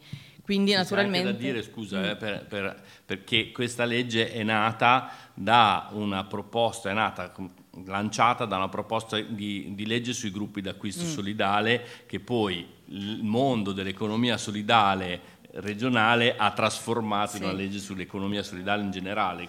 Tra l'altro un esempio molto interessante di legge scritta a quattro mani, per cui la regione si è messa in ascolto e, e finalmente proprio è stata scritta una legge chiara, leggibile, semplice ed è, eh, insomma, se la regione la porta avanti, come sempre noi speriamo, ma è sem- non è detto, perché noi ogni giorno diciamo sì, ma può arrivare, può, può arrivare una giunta che dice a me di questa legge non interessa niente e invece per fortuna al momento eh, sta lavorando a fatica, ma eh, sta lavorando. Quindi eh, proprio grazie appunto a questo impegno nasce anche una forte partecipazione dentro il forum che nasce da questa legge. Allora, la legge del 14, il forum è stato istituito nel 17, quindi sono passati alcuni anni, qualche giunta, qualche... ma dal 17 stiamo lavorando. I tempi sono sempre quelli appunto della, della politica che ti dice sì, ma io ho tante anche altre cose da fare, ma noi molto tenaci portiamo avanti e lavoriamo eh, su questi temi. Allora, ehm, mi è venuto proprio in mente, intanto che parlavate, che qualche giorno fa abbiamo fatto un incontro con dei nuovi tecnici che dovrebbero seguire le nuove linee guida, no, le linee progettuali e quello che mi, eh, mi ha un po' fatto sorridere e anche tristezza è che intanto che noi provavamo a parlare di concetti come eh, le reti alimentari contadine, come appunto tutto il lavoro che vorremmo fare dalle linee progettuali che sono uscite nel forum a febbraio del 2021 e che a fatica ancora non siamo riusciti a mettere a fuoco insieme a loro, sembrava che parlassimo di entità strane, di so, persone che facevano agricoltura un po' così e non dei regolari imprenditori agricoli che però vedono l'agricoltura come espressione di un modo diverso tradizionale ma moderno, non è che anche lì cioè, oh, tradiz- e, e, par- e, sembrava nelle loro parole che pensassero sempre che fossimo fuori dalle regole, fuori dalle... ma non era così, dopo glielo abbiamo dovuto sottolineare. Quindi c'è ancora una fatica enorme da fare eh, sul lessico, ma anche sulla comprensione di realtà che per loro non sono nelle categorie, perché hanno sempre appunto dobbiamo occuparci di questi bandi, ma voi non so se potete ma sì che possiamo, ma è, deve, è, proprio la misura della comprensione che esiste un'altra agricoltura, che questa agricoltura è forte sul territorio. Per cui appunto tutto il lavoro che abbiamo evidenziato è molto di cultura, conoscenza, perché poi se i consiglieri regionali devono aprire gli occhi rispetto a certe problematiche, ci rendiamo conto che non ce l'hanno i tecnici perché non sono abituati a interagire con queste realtà e non ce le hanno di conseguenza i politici. Ma- proprio completamente, quindi è molto importante. Per fortuna, grazie appunto al, al lavoro che abbiamo fatto come rete della sovranità alimentare, che poi è quella che sostiene e, chi partecipa alla rete sono poi le, eh, le realtà iscritte al forum. Abbiamo appunto nel febbraio 21 messo insomma, su carta, accolta dal tavolo permanente, che è poi l'istituto eh, ancora più legato ai tecnici regionali, quattro linee progettuali, tre delle quali sono molto sulla cultura, per cui appunto c'è la, un convegno sull'agrobiodiversità, perché ci rendiamo conto che quello che noi pensiamo e conosciamo è ancora completamente sconosciuto e questo convegno vorremmo che fosse, noi lo pensiamo e vorremmo che fosse accolto come una cosa che serve ai consiglieri regionali per aprire gli occhi rispetto a certe problematiche. No, dobbiamo lavorarci, ma appunto questi tecnici regionali ancora venivano dal ma non so come facciamo, abbiamo bisogno di trovare le persone che o dicano ok lo facciamo, lo facciamo così e noi vogliamo partecipare al tavolo di progettazione insieme a dei tecnici che ci tengano a, a dire abbiamo in regione bisogno di parlare di queste cose dentro la regione, non solo esternamente. Quindi poi eh, appunto la conoscenza delle reti alimentari e contadine e di una mappatura che vorremmo fosse pagata appunto con i soldi che la legge, della, eh, la legge 19, eh, 1914 ha a disposizione o anche con altri aiuti più settoriali dagli, dagli assessorati competenti perché mappare, contare, capire vuol dire anche dare una visione e una, poter dire contiamo così c'è questa importanza, siamo tanti, piccoli ma tanti e siamo in relazione con tanti cittadini perché tantissime esperienze regionali sono fortissime, piccole ma numerosissime. E quindi anche quella è una cosa fondamentale per dire contiamo poi anche nelle scelte della politica.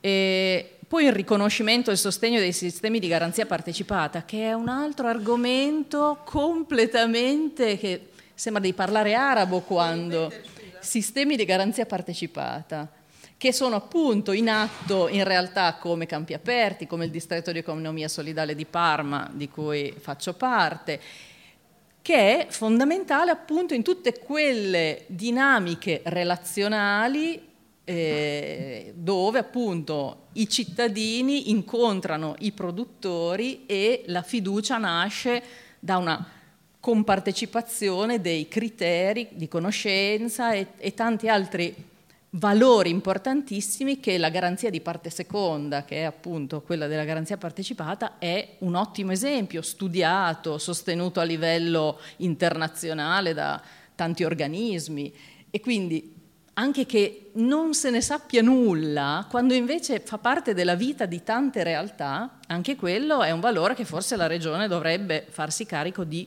promuovere ed è scritto nella legge. Quindi e poi una cosa invece molto più pratica che è quella appunto, la, noi pensiamo che la regione possa e debba mettere delle, mh, delle idee, dei tasselli, perché, proprio perché i mercati contadini, i sostegni alle CSA, i sostegni ai gruppi d'acquisto, ai negozi partecipativi come Camilla e altri due che sono nella regione, cioè, siano poi il, la carta su cui i regolamenti comunali, eccetera, eccetera, e le amministrazioni locali possano dire ok, io mi devo riferire a questi principi, a queste idee che la regione mi pone. E quindi insomma questi sono i tanti ambiti in cui come forum cerchiamo di lavorare e sono tutte cose che nascono da quel documento sulla sovranità alimentare. Diciamo che la fatica, che è stata anche di soddisfazione, però eh, è stata costosa in termini di tempo, passione, eccetera, è stato che in quattro anni e mezzo, quindi dall'altra cosa, abbiamo finalmente un mese fa portato a casa le linee guida per le piccole trasformazioni perché eh, i regolamenti eh, imponevano a, una, a un agricoltore per trasformare, quindi vendere i propri prodotti, di avere laboratori non semplificati ma pari a quelli delle grandi eh, produzioni. E invece adesso finalmente si potranno usare eh, cucine di casa, laboratori semplificati o anche tradizionali come una cantina tradizionale, eccetera. Ma è stato un lavoro lunghissimo, quattro anni e mezzo di lavoro con tenacia e però bello perché l'interlocuzione è stata interessante. Quindi insomma noi continuiamo a lavorare perché crediamo molto nella rete, che ci siano due, eh, due, anime, quella che lotta e dice non va bene, non va bene, non va bene, e quell'altra che dice però noi ci siamo a lavorare insieme e insieme possiamo fare questo, questo e quest'altro. Quindi l'auspicio è proprio quello di riuscire a, a, lavorare poi e a ottenere delle cose che sono appunto a beneficio della comunità in cui viviamo. Vorrei su questa cosa delle linee guida per le trasformazioni, vorrei far presente una, un, un piccolo dettaglio, che è questo. Questa roba è di fatto l'applicazione dei regolamenti del cosiddetto pacchetto igiene, adesso i numeri non me li ricordo, licenziati dalla UE nel 2004. Okay? Vuol dire che i regolamenti sono autoapplicativi nel caso le, gli Stati membri non li adottino e non li trasformino in legislazione nazionale e sono entrati in vigore il primo di gennaio del 2006 eh, in Italia, siccome siamo dei fenomeni e abbiamo no, questo Made in Italy da difendere, cosa è stato fatto? è stato fatto un accordo Stato-Regioni immediatamente lì a cavallo dell'entrata in vigore di questa roba che ha spostato no, tutto di nuovo nell'applicazione delle vecchie norme sull'igiene della trasformazione degli alimenti e quindi eh, facendo intervenire le ASL con tutta una serie di robe che di fatto per, cioè ve lo dico per esperienza personale, per fare una roba che in realtà si potrebbe fare tranquillamente senza spendere un soldo, ti obbligano a spendere dai 40 ai 50 mila euro. Okay? Per dotarti di strumenti, cioè di un luogo che nell'accezione fantasiosa delle, delle aziende sanitarie locali è garanzia di igiene. Okay? Perché è dotato di piani d'acciaio, lavandini, cose eccetera. Nessuno che si sia mai posto il problema, come invece faceva il pacchetto igiene dell'Unione Europea, di quante volte viene lavato questo luogo. Perché il problema è che se te hai un piano d'acciaio e poi ci fai sopra il formaggio, quello che vuoi, e lo lasci lì senza lavarlo, quello è merdo e ti, ti contamina l'alimento la volta dopo che fai. No? E invece il principio era, ah, c'hai l'acciaio, sei a posto. Okay? Che metteva tutti al riparo da tutta una serie di cose, perché tanto comunque la colpa rimane a chi trasforma, non al, al tecnico funzionario dell'ASL che è venuto a farti il controllo che tu avessi il piano d'acciaio, le piastrelle fine 2 metri e mezzo, i 12 lavandini che servono con il gomito. No, e nessuno si preoccupa che chi lavora si lavi le mani, lavi il piano dove ha lavorato, eccetera, eccetera. Il pacchetto igiene diceva, guardate, questo compete alle responsabilità di chi trasforma. Quindi se lui vuole trasformare in cucina di casa, ciao Lucio, grazie. Vuole trasformare in cucina di casa e lava e sistema e dà una garanzia che il procedimento sia garanzia di igiene, perché è così, l'igiene è un processo, non è mai stato uno stato, perché chi sa che ha studiato sa benissimo che il batterio c'è sempre e, gio- e, comincia a riprodursi nel momento dopo che hai finito di lavare, quindi non è, no, è un processo costante. Allora, questa roba è doveva entrare in vigore nel 2006, invece niente, noi abbiamo cominciato a lavorarci 5-6 anni fa, perché non, sono 4 anni e mezzo che abbiamo depositato in, in, in, in regione la nostra, ma era un tempo che ci lavoravamo e finalmente nel 2022, 16 anni dopo l'entrata in vigore di questi regolamenti, finalmente si dà una qualche forma di adeguamento a una norma europea. Il tutto in questo periodo ha voluto dire che un sacco di piccole aziende che facevano trasformazione in, in, ambienti considerati non idonei, ma che tenevano puliti, eccetera, che garantivano molta più sicurezza, perché il pane fatto nella cucina di casa di uno che ha preso il grano proprio, l'ha macinato nel mulino del vicino che sa come lavora ed è, e che non ci mette dentro additivi, eh, migliorativi vari, cose eccetera, è più sano di quello che compra la COP nel sacchettino di plastica, scusate la COP nel, nel supermercato, nel sacchettino di plastica, no, quella è vera igiene degli alimenti. Ecco, allora noi siamo eh, rimasti invece fermi a quella cosa lì e abbiamo un sacco di aziende che sono morte per questo motivo. Un sacco di territorio abbandonato, no? dove non c'è più nessuno che controlli i fossi, gli scoli, eccetera, eccetera, dove ha prevalso invece quel modello agroindustriale di cui dicevamo, che sta vincendo, che ha vinto le sue battaglie no? al nome della, della, libera concorrenza. Libera concorrenza, sto paio di scatole, per dirla in francese, perché non è libero niente a noi ci ha messo bastoni fra le ruote, a loro campi aperti. Campi aperti nel senso... Strade a, loro, aperte. a noi campi aperti, a loro strade, eccetera. Strade e autostrade. Perché sulla questione del, degli spazi dei mercati, vi dico soltanto questo, esi, esiste una direttiva che è la Bolkenstein famosa, che liberalizza la possibilità di mettere negozi, cose eccetera, senza problemi di concorrenza. No? Dice, è il mercato che decide, ma questa norma vale solo per i supermercati, per i mercati contadini? No, evidentemente, questo è. Si liberalizza ogni eh, supermercato, basta che trovi un posto dove piazzarsi, lo può fare, no? Eh? I mercati contadini invece no, devono essere prima deliberati dalla giunta, i luoghi, eccetera, eccetera. Bene, grazie. Allora, io non voglio mancare la parola, per cui se avete eh, qualche curiosità da, da, da chiedere a, a Francesca, a Pierpaolo che sono rimasti, Giovanni è qui eh, seduto in platea, se avete delle curiosità facciamo girare il microfono. Intanto io aggiungo solo questo, che oggi vabbè, abbiamo voluto condividere pubblicamente queste riflessioni, le pratiche sul vero concetto di sovranità alimentare. E per quanto riguarda la regione, come vi ho detto, eh, già ho questo percorso avviato del, mm, della costituzione di, un, di una legge del, mm, per, la per, la promozione dei distretti del biologico che rientrano in questo concetto di sovranità alimentare esteso di cui abbiamo parlato.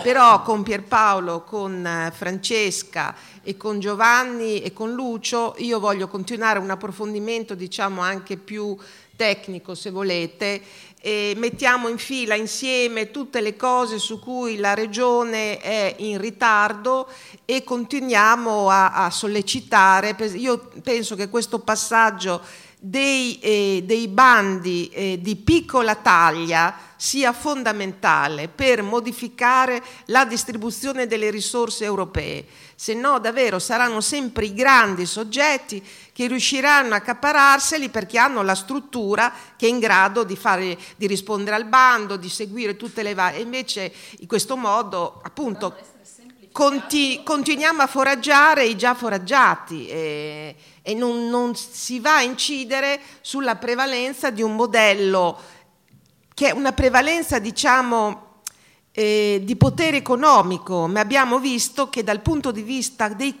della quantità di produzione di relazioni non è così. E infatti, mentre lei diceva della, della mappatura, anch'io avevo pensato, bisognerebbe intanto sapere concretamente quanti sono, quanti eh, eh, autoalimentatori soddisfano, eh, per, per, mettere in chiaro che non sono una piccola realtà di persone svantaggiate, ma sono in tanti e fanno un grande lavoro e questo va riconosciuto poi quando distribuisce le risorse, eh, no, non a pacche sulle spalle.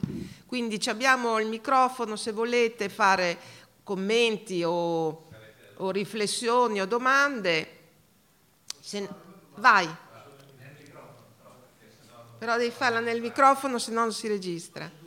Vai, presentati.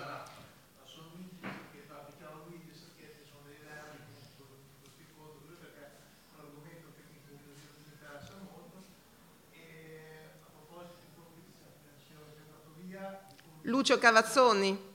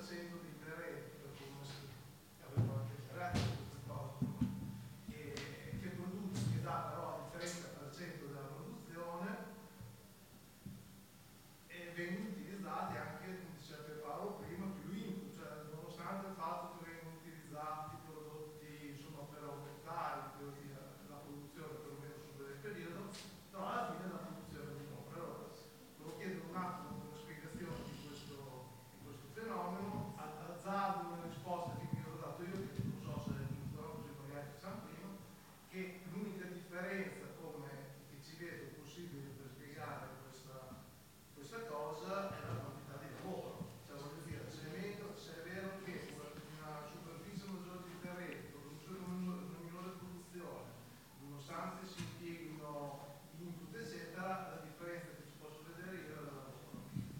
Adesso sentiamo Pierpaolo. È, è, solo una questione che ci siamo forse spiegati male. Allora, la, il 70% delle terre coltivate a livello globale sfama, nutre il 30% della popolazione mondiale.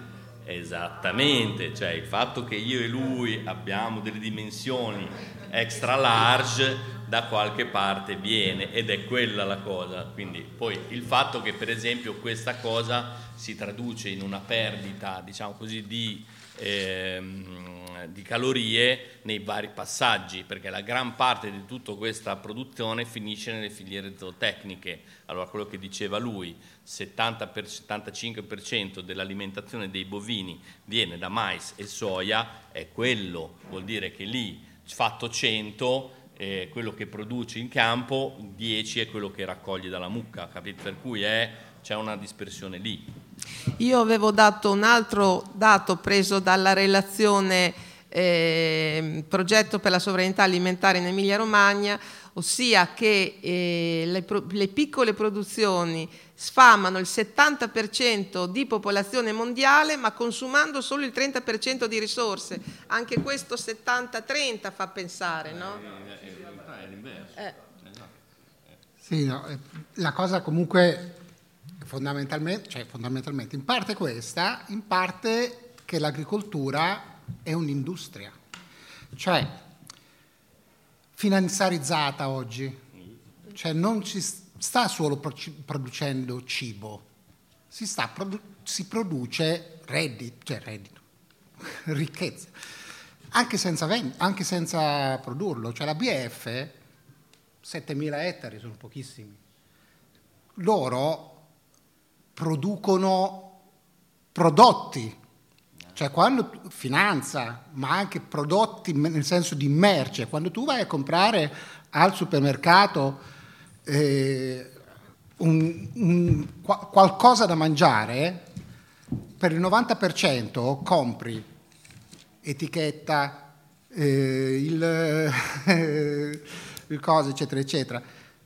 Quelli mica sfamano la gente, però li paghi. Per cui in più c'è una finanziarizzazione, per cui faccio un esempio, ma non perché sia COP, chiunque. COP non guadagna tanto, nella, cioè in proporzione guadagna di più dal flusso di denaro che entra quotidianamente sì. in cassa che non dai prodotti che vende. Questo è il motivo per cui in alcuni casi riesce a vendere i prodotti sotto costo, per esempio, no? Tra l'altro in qualche modo drogando, ma non COP, il meccanismo è questo, drogando il mercato, perché ovviamente io non lo posso vendere sotto costo. È questo il meccanismo, per cui quei campi lì non producono cibo, in gran parte producono, come dire, soldi, altro. E, e, quindi non è paragonabile. Vi dico di più, per unità di ettaro, per unità di ettaro, è maggiore, non mi ricordo il termine tecnico, in sostanza per unità di ettaro si guadagna di più nelle piccole imprese che nelle grandi imprese. Ovvio che, nella piccola impresa ci lavorano più persone, in un ettaro magari una famiglia intera, quando poi invece nella grande azienda, con eh, i trattori che vediamo all'EIMA in questi giorni, ovviamente con un solo impie- eh, operaio di fatto, perché non è neanche l'imprenditore in sé, tu gestisci centinaia di ettari. Per cui, però, la ricchezza, anche la ricchezza, anche il reddito che produce un, un ettaro è molto di più del, eh, di un, del, del, dell'ettaro della, della, dell'agroindustria, ecco, per intenderci. Bene, grazie anche per quest'ultima precisazione. Ci siamo dimenticati di raccogliere gli indirizzi mail delle persone che fossero interessate a essere informate sulle iniziative. Se qualcuno di voi ce lo vuole lasciare, se no ci salutiamo qui, e scrivilo lì sul retro. Se qualcuno vuole lasciare l'indirizzo email, continuiamo a informarli delle iniziative che facciamo. Io ringrazio tantissimo Giovanni Bazzocchi, per Paolo Lanzarini, Francesca Marconi e Lucio Cavazzone che ci ha già salutato e grazie infinite anche grazie a voi a che siete venuti e grazie a chi ci ha seguito attraverso la, eh, Facebook. E buon fine settimana a tutti.